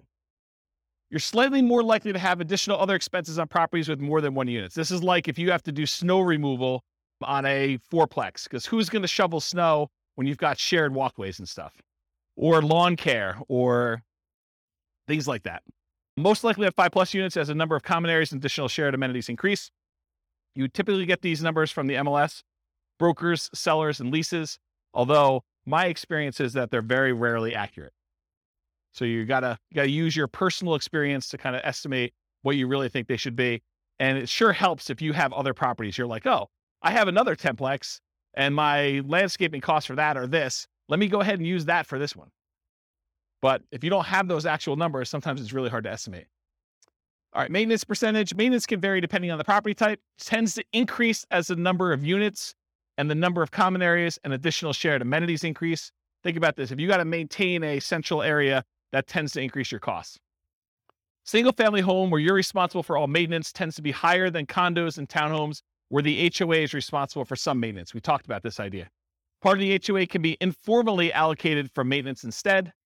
Some investors will include or at least mix in some capital expenses with maintenance. So if you haven't watched the two hour class on capital expenses, I would strongly recommend you watch that because it's like mind blowing. But the idea is that some things some people consider to be capital expenses are probably maintenance, and some things some people consider to be maintenance are probably really capital expenses. And so you try to figure out like where the blend is for what percentage you use here, and what percentage you use for capex. Just between the two of them, you need to cover everything. Think of it that way. So in that class with on capex, I have a basic spreadsheet and advanced spreadsheet. I'll show you those. I think on next slide. And then keep track of your maintenance and capital expense numbers over time to get a better feel for your own numbers. And as we see uh, periods of massive inflation, what should you expect to see with maintenance and capital expense costs? To go up, right? A lot. You were thinking they were going to go up, you know, 3% a year. And now we saw whatever inflation was, 9% or 8%, whatever number they're quoting you, then realize you're going to see a pretty big uptick in that. All right. So advance for condos and townhomes where some maintenance is handled by the HOA. Estimate the portion responsible in the HOA fee and then subtract that from what it should be to do your reduced percentage. So you go do the calculation to find out, oh, the HOA is responsible for A, B, and C. That usually costs X dollars per year. And my maintenance number is $3,000 per year. I can subtract the number that the HOA is responsible for. So I really only need to do this dollar amount, which is this percentage. So do that math for yourself. CapEx, same type of idea. They can vary depending on property type, similar to maintenance, except these are less frequent, often larger expenses. One of them I quote as a percentage of gross rent. That's maintenance. The other one I quote in dollars per month, or this is annual actually, so dollars per year. All right, these are examples of the two spreadsheets in that CapEx class. I really recommend you go watch those. This is the basic one. The basic one you put in the cost in today's dollars of all these different things that you're going to do, how frequently and number of years that you replace them. And then it will take an inflation rate into effect and tell you this is what it will cost this number of years in the future. So this is what my yearly cost is that I need to save. This is how much I need to save each month. So it tells you how much you need to save for the year's costs and how much you need to save for the month's costs in order to have all these things covered with inflation this number of years out for one use. So that does the basic one. The advanced one is more complicated because it does the cost in today's dollars, the frequency, and then you can put in how old the thing is today. So you may only have, you know, instead of 10 years for an air conditioner, you may be five years in. So you really only have five years to save up to replace an AC. So that'll take that into account and it'll adjust all the different years for all the different units. And then it also takes into account if you're putting money aside, what you're earning on that money in some type of savings account, and if you're increasing the amount you're saving each year with inflation or some other number. So the advanced one does a whole bunch of calculations. It's almost like cash flow planning for CapEx. And it shows you your account balance over time and sees if you ever go below zero and shows you when they all happen and how big order of magnitude they are, like how large the expenses are. And it sums up all of them in this bottom one. So the advanced one is for someone who's like, yeah, I really, really want to know and have understanding of CapEx. The basic one should get you close. Management does not tend to vary based on property type, although with some properties, especially larger multifamilies, you may be hit with your property manager minimums, which would make your percentage higher than you would have estimated. For example, if you're renting, you know, you've got like a 20 unit and there's a whole bunch of like one bedroom units in there, like studio or efficiency apartments in there, and you know, they're renting for 550 a month and your property manager's minimum is $600 a month, you may be hitting the minimum with all those. So just realize that. You get this number from your property manager. And if your quoted property management fee is about 10%, you should probably expect it to be a little higher than that with all the extra fees they add on. So it's probably going to be 11 or 12. So if they tell you it's 10, it's probably going to be a little higher than 10. It's very rare, in my opinion, and experience that the property management number that they quote you is the actual expense you pay to them. Okay. Any questions on this? Yeah, Andrew, you want Mike? Are you counting like the first month's rent as part when that happens as part of that, or is that a separate? That's a really good question. So in, in this particular spreadsheet, I combine them all together. So you want to you want to merge those into one. So if you if your property manager says it's a half month's rent every year for lease renewal or putting a new tenant in there, then you calculate out what the property management fee on all 12 months is plus a half month's rent and figure out what that would be as a percentage and do those. And then I'd probably bump it up for all the incidental expense in addition to that. So yeah, it's it's not intended to be broken out. In the other spreadsheets, some people will break out, you know, property management, somewhat like steady state property management fee, and then they have like a lease renewal fee or a, lease origination fee separately. I combine them into one rather than do two. Good question. Any other questions on this? All right, so this is the depreciation details on the bottom. So land value percentage. So, what percentage of the property price was the value of the land when you bought it? If you're buying a condo or a ta- uh, just a condo, usually they don't have any land value. If you're buying a townhome, a lot of times they will have land value. Talk to your CPA though about whether or not they're going to try to reduce your condo for like the shared land fee or something like that. Some of them like to do that. I actually don't know what the right way to do it is, but I think some of them will do like it's a condo. I don't own any land, so my land value is zero and some will say, well, you're you're built on something, and so we got to kind of attribute it to that land. And I'm not sure which way they do it. Anyone know like what their CPA does? Okay, yeah, no one knows. It's a mystery. So that's a land value percentage because when you depreciate a property, what we're trying to figure out here, one of the reasons why we ask these questions is we're trying to figure out what the depreciation benefit, what the tax benefit of owning a rental property is from the government. And then what we need to what we need to know to calculate that is how much of the purchase price was land because you can't depreciate the land. You can only depreciate the building. So we need to know what percentage was land. Then we also need to know whether it's a commercial or residential property. And by commercial residential, I don't mean, you know, five units and above. I mean whether people live there or not. So if you're doing an industrial building or, you know, some type of like other commercial thing, which I can't think of right now, but something where people don't live in, that's commercial. And that's at a different time period. And then residential is 27 and a half years. And then lastly, I need to know what your effective income tax rate is to estimate what that cash flow from depreciation will be for you. I need to know what your tax rate is so that I can say, hey, look, you're going to be able to depreciate this amount of money. And at your tax rate, it's about this much per month for you. Okay. So, what the land percentage is. Then we're asking about property type single family home, condos, townhomes, duplexes, triplexes, fourplexes, and five plus units. We're typically using R just residential. So you're doing an R or a C here. And if you put an R there, it's going to use 27.5 years. If you put a C, it's going to use 39 years. The overwhelming majority of you will not use 39 years. If you would put a C here, you would know. You would know. Okay. So use R unless you know otherwise. And then finally, your effective income tax rate, it's the same regardless of the property type. It's used to estimate that cash flow from depreciation benefit. We multiply the gross depreciation amount times your tax rate to estimate, it's only an estimate, how much your tax benefits would be in cash flow to you. So here's my, I'm not an accountant, not a CPA. Here's the layman's version of what depreciation is. Okay. Let's say you make $100,000 a year between you and your spouse and you own a property.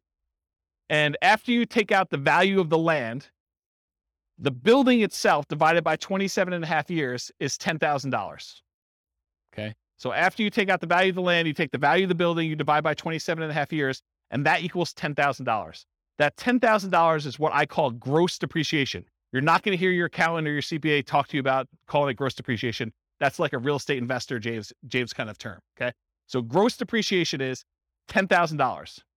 So what it really means on your tax return, again, layman's go talk to your CPA about actual details. Instead of having to pay taxes on a hundred grand now, now you only have to pay taxes on a hundred grand minus the $10,000 in depreciation. So you're really paying taxes on $90,000. So if you think about it, the $10,000 that you got in gross depreciation, if you multiply that by whatever your tax rate is, that tells you how much you did not have to pay in taxes. So $10,000 times 20% effective tax rate says about $2,000 a year is what you're actually not having to pay in taxes by owning that rental. Does that make sense? Okay. Yes, it is only for rental properties.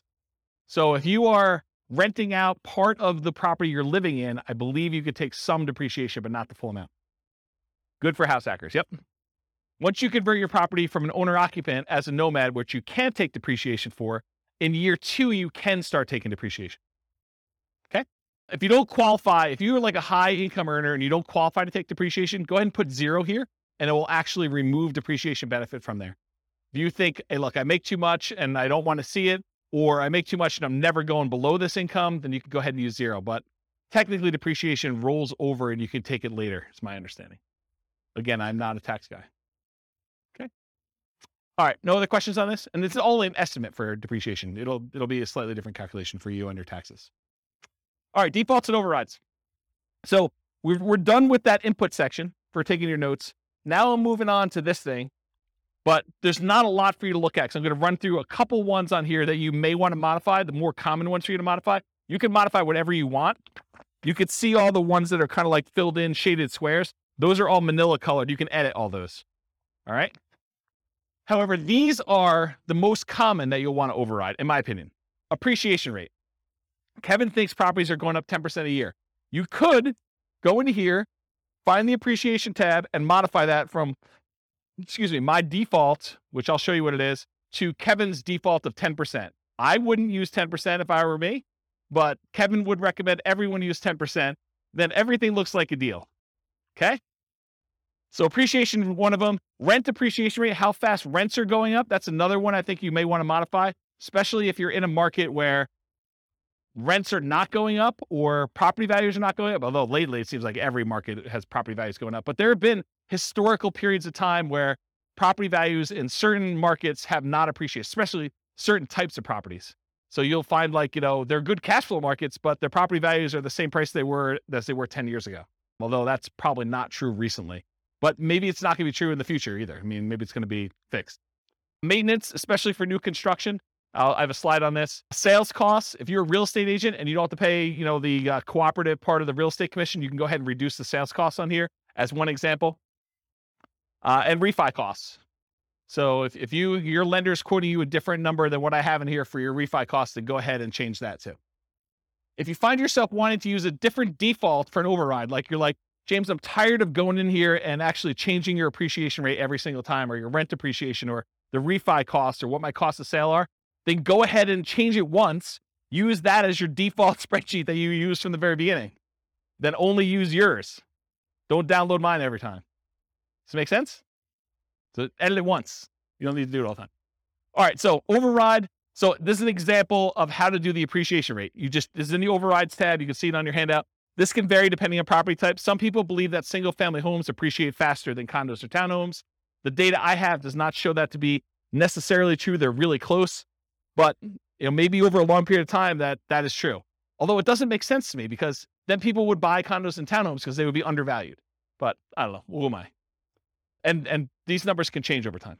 I can see prices for apartments largely driven by cap rates changing at different rates than what we typically use for non five plus units. I can see that happening. Historically, I've suggested 3% per year for appreciation rates for most modeling. Some markets you'll be lucky to see 3% per year. Other markets, 3% seems like, yeah, per quarter, especially the last year. But, you know, last year is exceptional. You know, are you guys getting, getting involved in real estate investing because you think it's going to be 12% a year? I should discourage you now. It's not going to be 12% a year every year.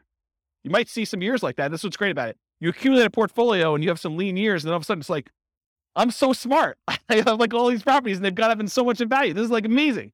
Not every year is like that though. Okay. So in order to do that though, either right here, appreciation rate, it shows you what the number is. If you put a number in here, it'll change it for that year for you. And then it will usually repeat it, I think. And so you go ahead and change it, and then you change it, change it for each year that you want to change the appreciation rate. Okay. That's how you do it. Same idea for rent. In fact, the same thing I basically just said. I've historically used 3% for rent depreciation rates. You'll be lucky to see in some markets, and some markets, 3% seems low. So you can go ahead and change the assumption though. Rent appreciation rate, it changes right here. You can't change it for month for year one because that's the number we're using from the homepage. So you put in the rent, it doesn't go up in year one. Right? It starts in year two that it went up that amount. So you go ahead and do the uh, appreciation rate there. And then it shows you what the monthly rent is. You can you can even override individual rents if you want to. Like everything is overrideable. Overrideable. I think that's a word. Um, okay, so that's another one you'll do. Maintenance. So I'll talk about the maintenance one. So you can adjust maintenance. If you're going to buy a property and you know it needs a lot of work, you can crank up your maintenance for the first few years while you're doing all the work. But another case that we see a lot is new construction, where you're buying a property and you know that because you have a home warranty from the builder and everything's brand new, that you're probably not going to see pretty high maintenance for the first few years. So you could artificially lower your maintenance numbers. Historically, I used to teach you put 2% in for year one, 4% for year two, 6% for year three, 8% for year four, and then you go up to the 10% per year. And that only works in our marketplace with our rents and kind of like how things work out. If you don't feel that's conservative, don't use it. Use 10% from the very beginning. That's more conservative to do that, or whatever number you believe is true for you. Um, so you can override that. I'll mention one thing too. So you could either do, I'm going to set aside this chunk of money in rent ready costs to deal with a property that needs a lot of repairs, or you could say, I'm going to pay for these repairs out of cash flow and crank these numbers up until you think you'll be done. Right. So you could say, I'm going to put aside $20,000 to do all these repairs on this property when I buy it and rent ready costs. Or, hey, I'm going to do whatever this number is till I get to zero cash flow essentially. And for the first X number of years until I paid for it from cash flow. Uh, sales costs. So this is another part of the spreadsheet. It shows you your sales costs. So you can do your closing costs, which is what you have to pay when you're selling the property, any real estate commissions as a percentage that you're going to pay there, or depreciation recapture tax, so that when you you get this depreciation benefit while you own the property, but when you sell it, the government's like, uh, uh, uh, we want our money back. So you get this huge benefit of depreciation, cash flow from depreciation while you own it. But then when you sell it, they actually look at what you took and they want you to pay taxes on the amount that you took as gross depreciation. So that's what depreciation recapture is. When you go to sell a property, we want to then pull that out. And so usually the tax rate for that, it, varies a little bit. Based on some situations, but it's usually 25% of the gross depreciation amount up to your, uh, up to your income tax rate. So if you're making, if you're paying less than that, it's usually lower. And then capital gain rate, if you own the property for less than a year, it's your normal income rate for this. If you've owned it for more than a year, it's typically, there's some exceptions based on how much you earn, but a lot of times it's 15% um, of the amount that the property went up in value. So if you bought a $400,000 property and you sold it you know, X number of years later for 500,000, you only pay the capital gains on that $100,000 difference. And then you only pay the depreciation recapture tax on the depreciation amount you took. So these two taxes are calculated correctly in the spreadsheet, but they're different on that what they are calculating. So it's not like 15 plus 25. I'm paying 40% in taxes. No, you're not. You know, you're paying 15% on the gain and you're paying 25% on the depreciation benefit you got while you owned it. Okay. So realize that they work in different ways. And then this real estate commissions on whatever the sale price was usually. So there's four different expenses on there. You can adjust all those closing costs, real estate commission, depreciation recapture tax, capital gains. You could use my defaults, which are pretty common. Whoa. You can use my defaults, which are pretty common, or You, if you know something is different, if you're doing a 1031 exchange, you know which ones to modify. If you're a real estate agent, you can do that. If you have really low income and you've got some tax benefits of you know capital gains or depreciation recapture, you can go ahead and change those to be what is true for you, and you can do it by year. You say, look, I have a really low income year coming up in year five, so it'll be really low there. It might look like a benefit to sell it that year in order to optimize for that, but that's a different class, which I don't have time for. I talked about that. Any questions on this? Kind of crazy, right? Okay. And then refi costs. You can do your cash out refi costs to do this or a dollar amount. So it's either a fixed dollar amount or a percentage of the amount you're refining. It'll do that for you. That's for the override. All right. We finally got to the outputs. We got 20 minutes to go over outputs because I think that's the end. So, was it helpful to have the thing for notes? Was that good? Okay, I'm glad I did that. Good question. Yeah, so it's both. So the question was Are the overrides intended to be a backward looking, this is how my investment performed, and that's one of the new benefits of the new spreadsheet that you can override everything?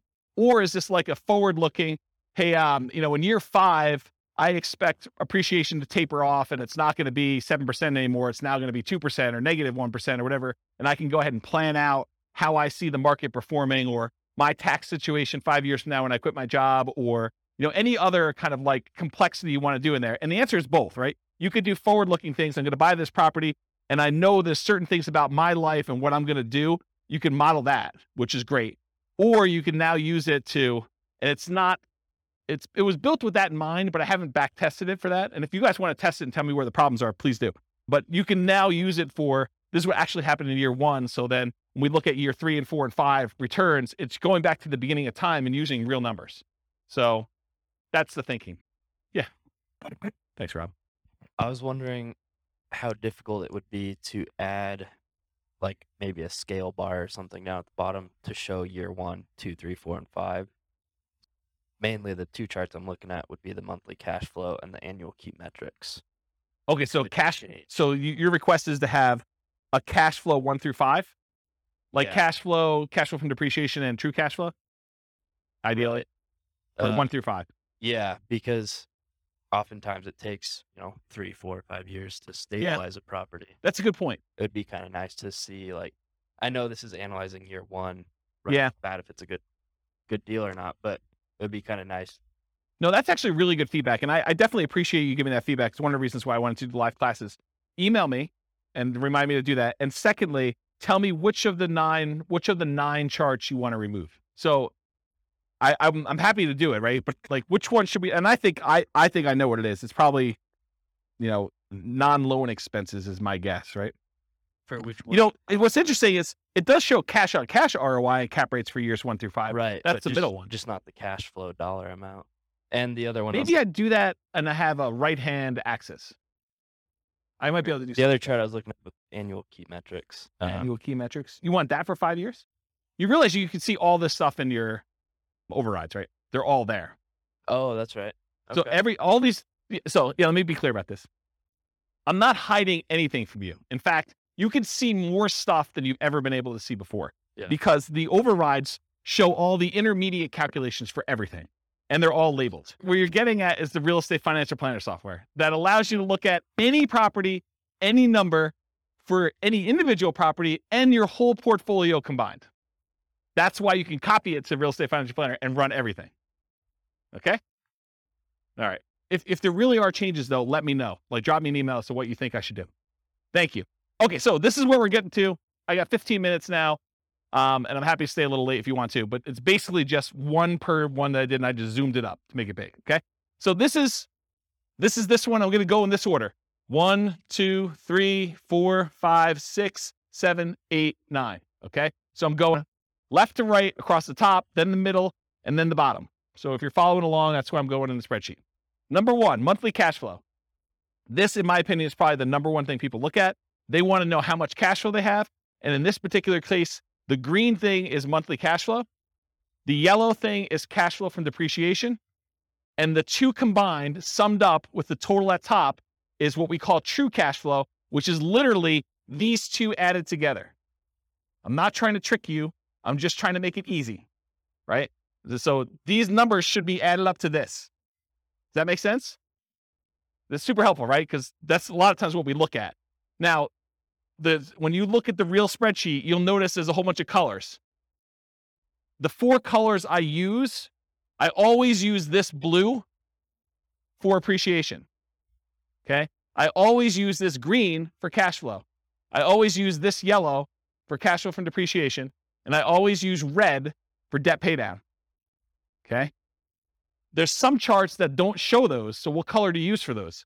So these two, the ones in the middle, are not those colors. They're not part of the four. Neither of these. Neither of these. Neither of these. Neither of these. But the ones that are like on top are that. No, they're they're not there. It's not like I messed up. They're like they're not the ones that would have standardized colors. Any ones that have standardized colors, though, they're colored that way. Okay. So any questions on this monthly cash flow? Really easy, right? And it's super, you know what you're looking for and it's big and it's easy to see. Cool? Okay. This is the colors I was talking about. So uh, this is, remember that return on investment quadrant, return dollars quadrant, return, you know, all those quadrants that we do, we do all this stuff. They're all color coded for this reason. Appreciation is always blue, cash flow is always green, tax benefits are always yellow, debt pay down is always red. Same ones here. So these match. Cash flow and tax benefits, they match to this. Okay. That was purposeful. All right. All right. So this is now going to the chart two on the top, second one across on the top. And this is showing you the amount of return in dollars from each of the four areas. So this is your appreciation. This is your cash flow for the year. This is how much you paid down in debt. This is how much you had in tax benefits. And then if you had a return from the reserves, if you watched the class where we talked about having amount of money set aside in reserves and figuring out what your return is on that, there's a whole class on that. I can't go into it right now because I only have 10 minutes left. But there's reasons why we have three different versions of this. Okay. These numbers are always going to be the same. The appreciation numbers for all three. The cash flow numbers are always going to be the same. The debt paydown numbers are always going to be the same. The the, uh, the tax cash flow from depreciation numbers are always going to be the same. The number that changes is how much you get in reserves, whether you have six months of reserves, ROIQ plus R6, R6 stands for reserve six months, or 12 months of reserves, R12. Okay. So it shows you the dollar amounts, and now the total is on top here. So the total amount of your return, if you're not doing reserves, if you're like saying, screw James, I don't I don't believe in this reserve thing. I've got a credit card, I'll just do that. Bad idea. But if you're doing that, 2145, $21,445 is your total amount the majority of it coming from appreciation.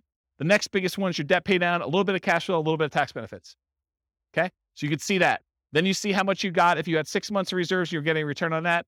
And six and 12 months of reserves if you're getting a return on that. Just shows you dollars.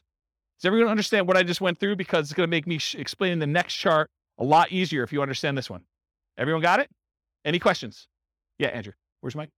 So with the appreciation here, I'm noticing that if you spend you know, $100,000 of rent ready costs to do some renovation and you increase the ARV by $100,000 as a result. You haven't really gained anything. You spent 100 grand to make a 100 grand. Yeah.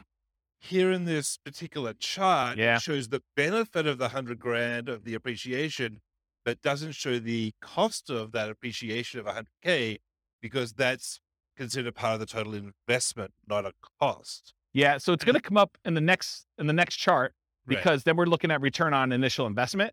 Yes. and you'll find out what the gain was on how much you put in. But Right. because you're just looking at sheer dollars, I- had to like put a stake in the ground as to which way you do it, right? Because you could you could make arguments the other way if it was You that. can. Yeah. I, I, I that's what I'm trying to think about for Yeah. and then try to like define year one to make it. Yes. And this is why Right. this is probably not a good BRRRR spreadsheet, right? Because that sort of is a BRRRR related thing, right? Putting money in and getting a return on that appreciation in year one, sort of thinking about it. And so I, I put the stake in the ground saying, this is the way I want to think about it because in most cases, you're just looking at the sheer dollar amount that it appreciated rather than a BRRRR kind of forced appreciation number. Right. And I mean the you know the return if you sell that chart has it all like Yes. because it has the has the invested money baked in, so that's all good. But it's like here it feels like it's correct, but needs to be interpreted with the Yes. that it has that. And I think there's a whole bunch of things that come up like that. It's not just that one thing, right? There's certain things like you're you're putting in numbers unless you understand why you're putting in numbers and what's going on, you could misinterpret what's happening. And I think that's that's true of like a lot of tools. It's like you know, using tools, you need to understand your tools as an expert. This is your kind of skill set as an investor to do this. Right. So yeah, I, I agree. It'll come out in the next in the next slide. Any questions on this before I go to the next slide though? If you don't understand this, you're gonna be confused.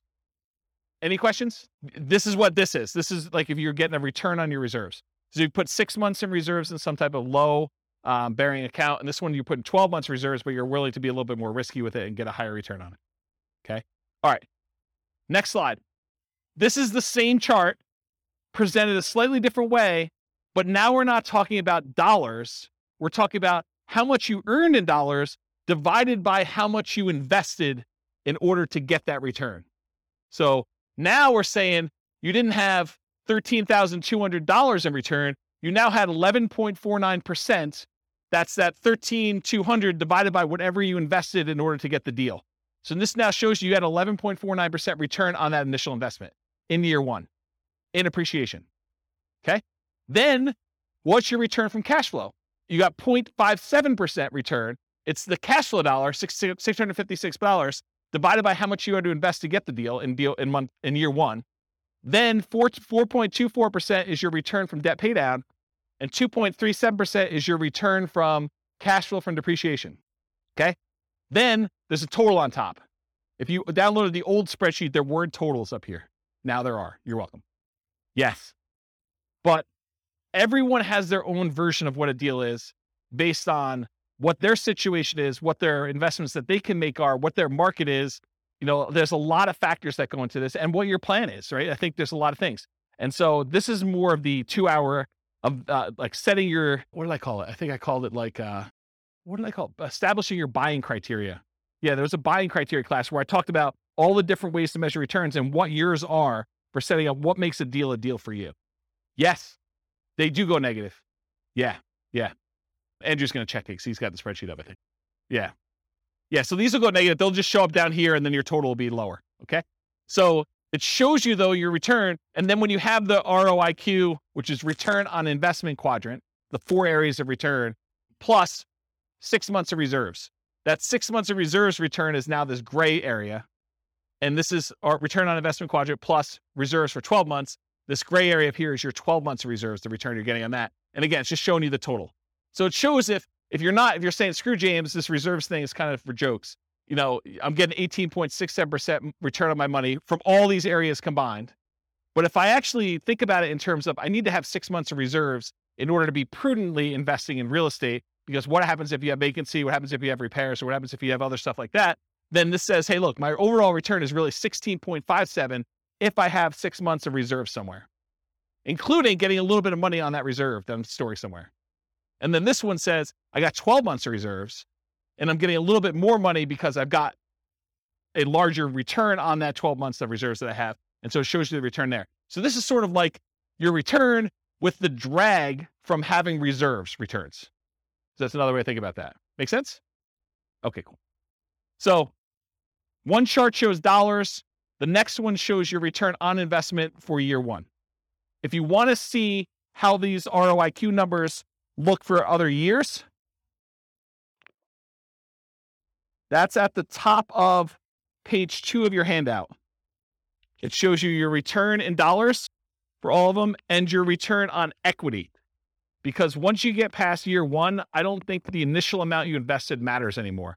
Then I think it's all about how much equity you could get out of the deal and what your return is on that. So it shows you those two and it breaks it down into the four areas for those. Cool. All right. So now we're down mid row all the way to the left. This is the returns if you sold the property. And I have three different returns. I have your annualized return. You basically take the amount of money you made divided by the amount of money you made as a percentage return, and you divide it by the number of years. That's what annualized is. It's really simple. So it shows you if you sold it right away, you'd lose money because your real estate costs to get out of the deal exceeded what you made, which you didn't make anything. But then as years go by, year two, year three, you start getting to the point where you're going to make a little bit of money using the assumptions we had. And then the further you go out, the higher this is. And this is the just really simple return you earn divided by the number of years. That's what annualized return is. The next one is compound return. That's the gray line, the bottomish one. And that shows you what return you had as if that was a yearly compounding return. I have to figure out what the formula is, but it's something with an exponent and stuff like that. Just realize that that's what it is. It's compounding. And then the last one is your internal rate of return. Internal rate of return takes into account when you have money going into the investment and when you have money coming out of the investment. And it does a return based on that. So it's that probably is, in my opinion, the best one to use of the three of them internal rate of return. So it shows you what it is. And you basically look at the year and what the return is in that year. And that tells you what that year is, return is per year. Okay. So this is like almost 10% per year return in this case. Any questions? And this one shows 20 years for you. So you can see 20 years worth of history. Okay. Any questions on that one? All right. The next one shows you some people like to look at cash on cash return on investment when they're evaluating their deals. Some people are all about cap rate. Cash on cash says, what's my cash flow divided by what I actually put into the deal? The cash I'm getting back divided by the amount of money I invested, cash on cash return on investment.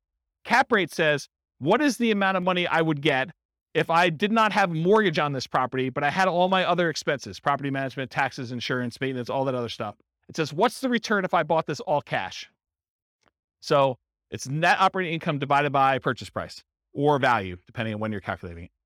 But ca- cash on cash is the rate of return you're getting on the money you have invested in the deal. So if you want to do cash on cash, it's these green boxes and they're labeled. So in this case, year one, you get 0.57%, 1.14, 1.73, 2.34, 2.97.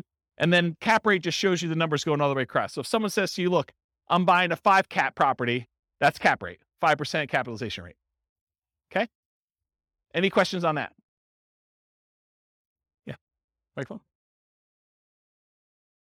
Purchase price, not For the ARV and not dependent on the closing costs and rent ready costs. Is that correct? Yeah, this is this is a weird one, right, Andrew? Because because I mean, it depends on what you're saying. You, you could make an argument that it should be on ARV, right? Because that's really the value of the property. It's like your net operating income divided by the value of the property. That's how it's calculated in year two and three and four and five. But year one, we often use purchase price. So I don't know. I, I mean, I, Or, or it could be purchase price minus closing costs because you can't get away without. Yeah. So are you trying are you going to the bank and you're trying to show them, you know, like how bad this is or, you know, or or you bragging to your friends at a coffee party and you want to tell them the better number? I don't know. It's literally like it's you could go either way. I what I actually do here, I don't remember. Probably I think it's uh, purchase price. yeah, so that sounds well, it shouldn't be. It should be ARV Okay, maybe ARV. Because uh, 'cause Yeah, if, ARV. if I'm doing year 2 and 3 and 4, I wanted to be Yeah. consistent. Yeah. I didn't want to have a weird a number there. So I do I do ARV, but you can make a really compelling case to do purchase price, right?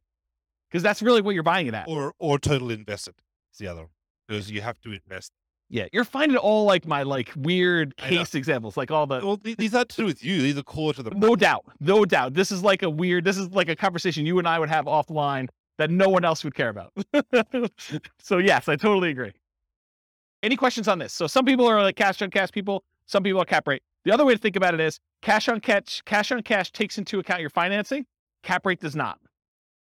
Cash on cash takes into account your financing. Cap rate does not. So if financing, if it's a weird market where financing is unusual or hard to get or something like that, this becomes a much better metric because it impacts whether it's a deal or not.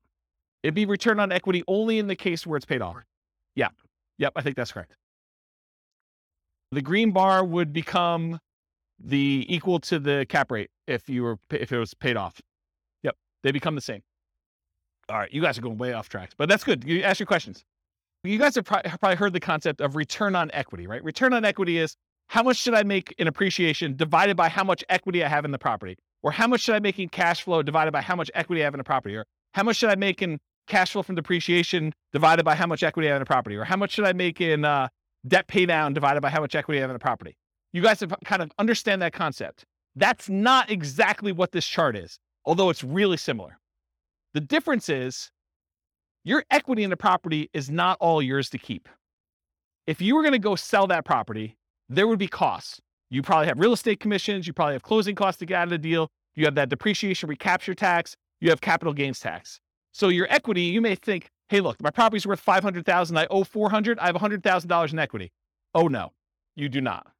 What you have is 100,000 minus 6% of the 500,000 in real estate commissions, minus 1 of the $500,000 in closing costs, minus 25% of whatever I had to get in, in depreciation over those years that I've owned it, plus, you know, 15% of the $100,000 that I had in appreciation.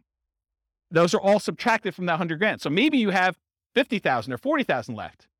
This chart shows you that return you had from appreciation divided by what you'd walk away with in cash by selling the property after all those expenses closing costs, real estate commission, depreciation recapture, and your capital gains. So, true net equity is actually the equity you have if you sold the property and you did all the stuff you're supposed to do paid closing costs, paid whatever tr- transaction costs to get out, you know, the, the, depreciation recapture and the capital gains tax. Okay. So, these numbers in my mind, you want to know what your true net equity is because you want to know, hey, if I sold this property and now I walked away with $40,000, what would I have to get on that money that I walked away with in order to match this real estate deal? That's what we want to know, right? We want to know, like, if I sell this, what do I need to beat to invest? So that's why I like this. And this is why this chart is the way it is. So the blue line shows you your return from appreciation divided by how much true net equity you would have in that year. The red line is your debt paydown return over true net equity. Your yellow line is your cash flow from depreciation line over true net equity. And your green one is your cash flow over true net equity. And this dotted line is the sum of all of them. So you're pushing almost a 23% or whatever it is return on true net equity in year one. And it kind of continues to taper off over time. Does that make sense? Annual key metric. I'm moved on to the next one. I'm at the very bottom on the, all the way to the left. This just shows you your gross potential income. If you didn't have any vacancy or anything, what's the maximum you could possibly get from this property with the current rent you're getting? That shows you what it is per year in year one. Gross operating income is this after your uh, vacancy expenses. Operating expenses tells you how much you're spending in order to operate the property, taxes, insurance, maintenance, stuff like that. Net operating income is the amount you're getting from gross operating income minus your operating expenses, gives you your net operating income. This shows you how much you would get if you owned the property free and clear if you did not have a mortgage on it. Okay, this is all year one. Any questions on this? And as I said before, you could see this for any year on that overrides tab, and you could override any of it if for some reason you have a weird year. Non loan expenses. This just breaks out what you paid for stuff. This is what your vacancy, which is not really a loan expense, but I put it in here because I wanted it to see it. Vacancy is the odd man out, but uh, $1,000 in vacancy, this is how much you paid in property taxes. This is how much you paid in property insurance. This is how much you paid in HOA. If you had landlord paid utilities, that would be what's here. Your expenses one and two, how much you paid in maintenance, how much you set aside in capex, and how much you paid in property management. Just shows you all the expenses in year one. And then finally, probably one of my favorite charts.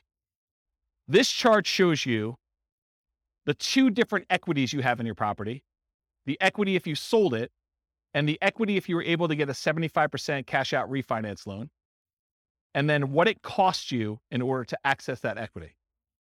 Okay. So the blue line shows you how much true net equity you had. You had a little less than 100,000 year one, and it kind of steadily increases over time to year 20. The yellow line shows you if you could go get a 75% loan to value loan, how much could you pull out in cash out refinance equity each year? Okay. And then the dotted line shows you CTA stands for cost to access true net equity. So, what are all the costs, real estate commissions, closing costs, uh, depreciation recapture tax, uh, capital gains tax, in order to get at this $100,000? So, you paid 40% of what you got out here of $90,000 or so in order to get at this. That's really expensive money, right? So, you could see what the cost was in order to get at that act that money. Okay. And if you do a cash out refinance, it starts off really, really expensive to get out a very small amount of money. But over time, as your equity increases, your cost to access the cash out refinance equity goes down. That makes sense? Because a lot of people are like, hey, I want to redeploy this equity, right? I want to go use this. Well, some people don't care. They're like, I don't care about the cost. It's the opportunity to go buy another property. In that case, that's fine. But at least you know you know now what the cost is to get at that. This shows you how much you can get at. Okay? All right. Last slide. Then I'll take questions if you guys have it. I would suggest to you, if you're serious about being a real estate investor, go analyze 100 deals. And one of the reasons why I want you to do this is number one, I want you to be practiced so that when you actually have a deal you're serious about, you know like where stuff goes, where to get things, and you're pretty quick at doing it and you have a feel for a lot of different stuff. And secondly, I want you to know what a deal is and what a deal is not in your marketplace. Because if you go analyze 100 deals, 90% of them are going to be suck. They're just going to be like, yeah, it is a pass. But then you're going to be like, oh, you know, uh, these 10 look decent. And you're going to know what looks decent because you'll have analyzed 100 of them. Okay. So that's why I suggest you do that. Then, how many people are like overwhelmed? They're like, holy crap, James, you are like crazy. No one? Oh, okay. Okay. You got a couple people. Okay. Yeah. So this is, this is the challenge, right? Because not everyone builds spreadsheets like this in retirement for fun, right? Like this is like, oh, you know, I'd like make a new spreadsheet. I'm going to go build this crazy thing. And this is what pops out two days later. Um, and, and I understand that. And unless you have done this a whole bunch of times, you're like cash flow from depreciation, true net equity. What are you even freaking talking about? It's like foreign language to a lot of folks. And you'll get better at it over time if you keep coming to class, which is what you want to do. But if you're overwhelmed and you're about to go buy a deal or you're trying to do this, get help. Don't like try to struggle through it and think, oh, I think I got this. And then you kind of half ass it and you end up with a really bad deal or really struggle with something. You can ask your real estate agent to say, look, I'm, I'm doing this deal analysis. You know, help me walk through this together. They may use my spreadsheet. They may use one of their own. It's up to you uh, and up to them. But go ahead and ask them or, you know, go find a CPA or an accountant who understands this stuff and can help walk you through your numbers. It would help if you did the 100 deals first that way, when you go to them, you know enough to see when they're BSing you. And Not talking about CPAs or accountants specifically, but in general, if you go to someone, you ask for advice, and you don't know that they're like they don't know what they're doing either. It helps if you kind of know, right? So definitely go get some advice if you need to from account CPA, or if you can't get your real estate agent or your accountant or CPA to do this, and you absolutely need help, um, you can purchase support. You can say, "Look, I'll pay James for 30 minutes to go over a deal with me," and you could, or someone else. It may not be me um, but because I may not want to do it forever. But basically, you can go do that if you really, really want to. Steve's laughing because he knows he's like, yeah, James is gonna do this look once. He's like, screw this. I'm not doing that anymore. I appreciate that. Yeah, I, I appreciate that. It's a very nice compliment. I'll have to give Steve his 20 bucks later. So, in my opinion, it's better to pay a little bit of money and avoid buying a really bad deal than to buy a bad deal because you were unwilling or you know, your pride was too much to ask for help. I, I think it's just better to get help if you need it. All right, that's all I got. Any questions about anything before we go? Was that helpful for you guys? Did was there any lingering things you're like, oh man, James, I thought I was coming to learn about this, and you didn't even talk about it. Anything like that going on? Yeah, you want to do the mic? Just make sure. I think you have this, but is there a list of like all the different equation breakdown somewhere? Uh, like they're all visible in the spreadsheet, right? Like you can mouse Okay, over see and 'em. see them. Yeah. And uh, one of where it's appropriate, I use named variables when I build my spreadsheets. But what the challenge is once you start going 40 years out, I'm not naming appreciation year one. It's whatever the letter is. So it's all in there. You can go like mouse over it and it'll show you in the in the field. Andrew can double check me, but I'm pretty sure you can see those, right? If you mouse over like a, a computed field, it'll show you what the formula is on top. Yeah. So there's a good book out there. I think it's like, I don't know, 103 investor metrics every real estate investor should know or something like that. There's a book on Amazon you could buy and it walks you through the calculations for how to do all of them. So that's probably a good book if you haven't ever seen those and you need that. I don't remember what the title is, but it's something like that. 52 metrics real some real, real estate investors need to know or yeah, look on Amazon. I was just wondering where we go to start the hundred deals? Uh, MLS. Just go, just Start pull, going just through them up on the MLS. MLS. You know, if you're doing stuff locally, go pull them out of the MLS, or you know, you're doing stuff remotely, pull them out of their MLS. But yeah, don't don't like don't don't overcomplicate this. Just go pull up deals. It doesn't even matter if it's a good deal because you're going to start finding out what's normal, and then you'll start saying, "Hey, look, I'm tired of analyzing the same crappy deal. Let me start discerning and getting better." You any anything you do in life that you practice multiple times and you do repeatedly, you you just naturally start getting a feel for it and you get better at it and you start understanding how things work out. And you it, it may take more than 100 or you may be done at 15. It's probably going to be closer to 100 though. And I can't tell you how many deals I've analyzed at this point. It's a lot. It's a lot of deals. And eventually you start coming up with rules of thumb where you're analyzing a deal and you're like, "Oh, this is just like this property that so and so bought or I bought, except it's $10,000 more or $50 less in rent or $100 more in rent." And so you start getting to the point where you're like, that was a really good deal. It was like $200 a month cash flow. So if it's $50 more in rent, that's going to be like $250 in cash flow. So I know that's going to be a good deal. And you start getting references that you can use and shortcuts, but you don't get that unless you've done 100 and, and probably more than 100 to kind of get to that point. But that's where you're aiming for. So you said there's a class though that says like criteria that you would I- hit or Do anyone remember the title of that class? Was it establishing your buying criteria? Yeah. So there's a, there's a two hour class on that. And, and honestly, I don't give you an answer. I don't Where tell you. at? Um, it's on the website, establishing your buying criteria. So the challenge, the challenge you're going to have with that class is, I don't say to you, 10% cash on cash, you want to buy those, right? What I talk to you about is these are the different kind of metrics you can use to establish whether this is a deal for you or not. And it's up for you to decide what that is. And honestly, if I gave you numbers today, they may be very different than what they are six months from now. And I know they're different than what they were six months ago. Like I did a class right before I, I went on sabbatical and I was going to retire, and it was called "Is Nomad Dead?" Because the the question I got from people was, "Hey James, in your Nomad book, you're talking about two hundred and seventy thousand dollar properties, and the properties I'm buying now are four hundred thousand dollars, and the rent to price ratios are are very different than what they were. So is is Nomad work anymore? Should I even bother with this crap?" And what we determined was, look, if you ran Nomad from where we were then, which is probably even different than it is now, but if we ran it from where, we were then, I showed you what the returns would be with just really modest kind of like returns. And I said, can you beat this return somewhere else? Do you have another investment that you can make or another investing strategy? Maybe it's not even real estate, maybe it's stocks or maybe it's something else. But do you have another thing that you can do where you can beat these types of returns? And if you do, do that. You know, don't do the Nomad one if it doesn't make sense. But I think for a lot of folks, Nomad crushes everything. Like you just look at it, you're like, even with conservative numbers and even with markets going down for a couple of years or things like that, I don't have something that I could use to beat it. Wasn't that sort of the gist of that class? Like, you know, I'm not trying to tell you to do Nomad. I'm just saying, look, this is what Nomad looked like back then. This is what it looks like now. Can you do better? Can you do worse? I don't know. You decide. So I can't give you a number. I can't tell you you need to make $100 a door, or you need to make $500 a door, or you need to make 5% cash on cash, or you need to do this. Partially because I could tell you you need to make 5% cash on cash, but that may be for putting 25% down. And maybe it's not even buying in our local market. And then you're like, well, I can't find any things where I can get 5% cash on cash because I'm doing Nomad and I'm putting 5% down. So nothing's got 5% cash on cash. It's all negative. Or I'm doing a I'm doing a VA loan with nothing down for my first deal. And I can't, there's no way I can get numbers like that for that particular deal.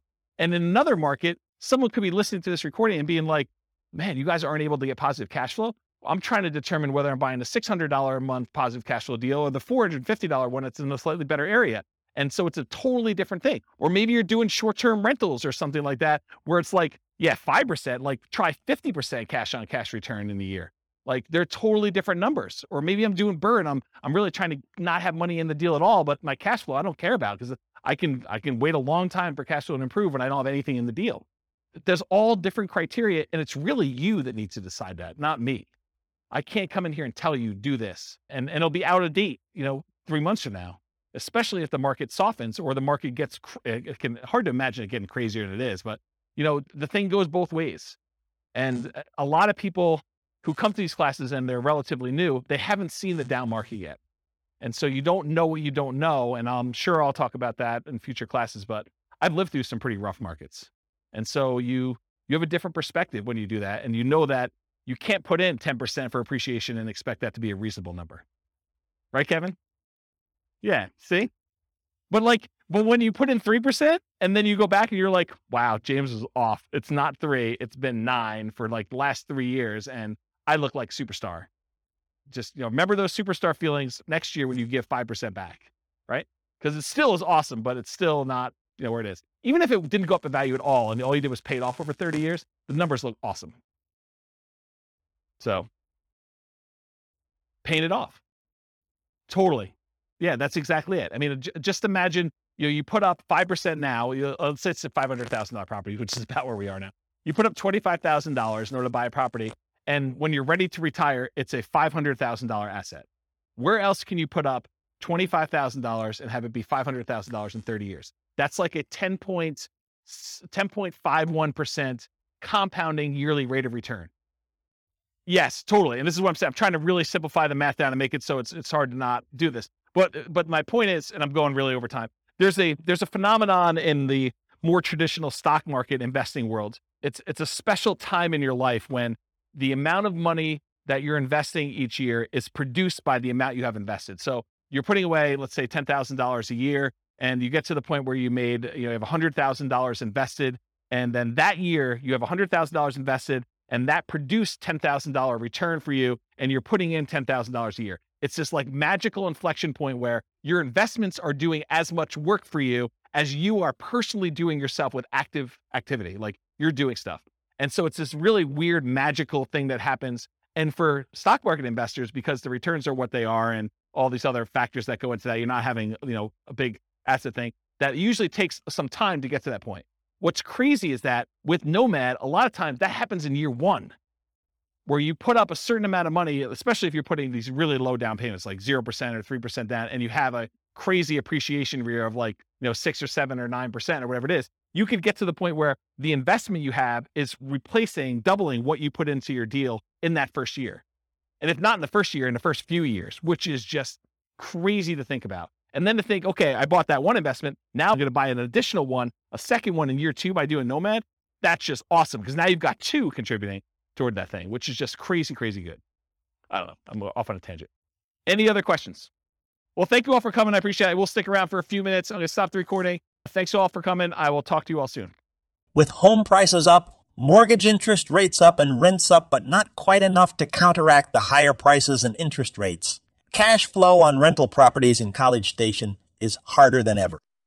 Book a call with the Real Estate Financial Planner to apply our proprietary 88 strategies to improve cash flow on your rentals. See the show notes for a link to schedule your call and improve your cash flow today. If you're a real estate agent, lender, or professional in College Station that wants to help our real estate investor listeners, consider reaching out to learn about collaboration opportunities with this podcast. We'd love to add more value to our listeners by having you assist our investors buy, sell, and finance their real estate investments. See the show notes to schedule a call to discuss collaboration opportunities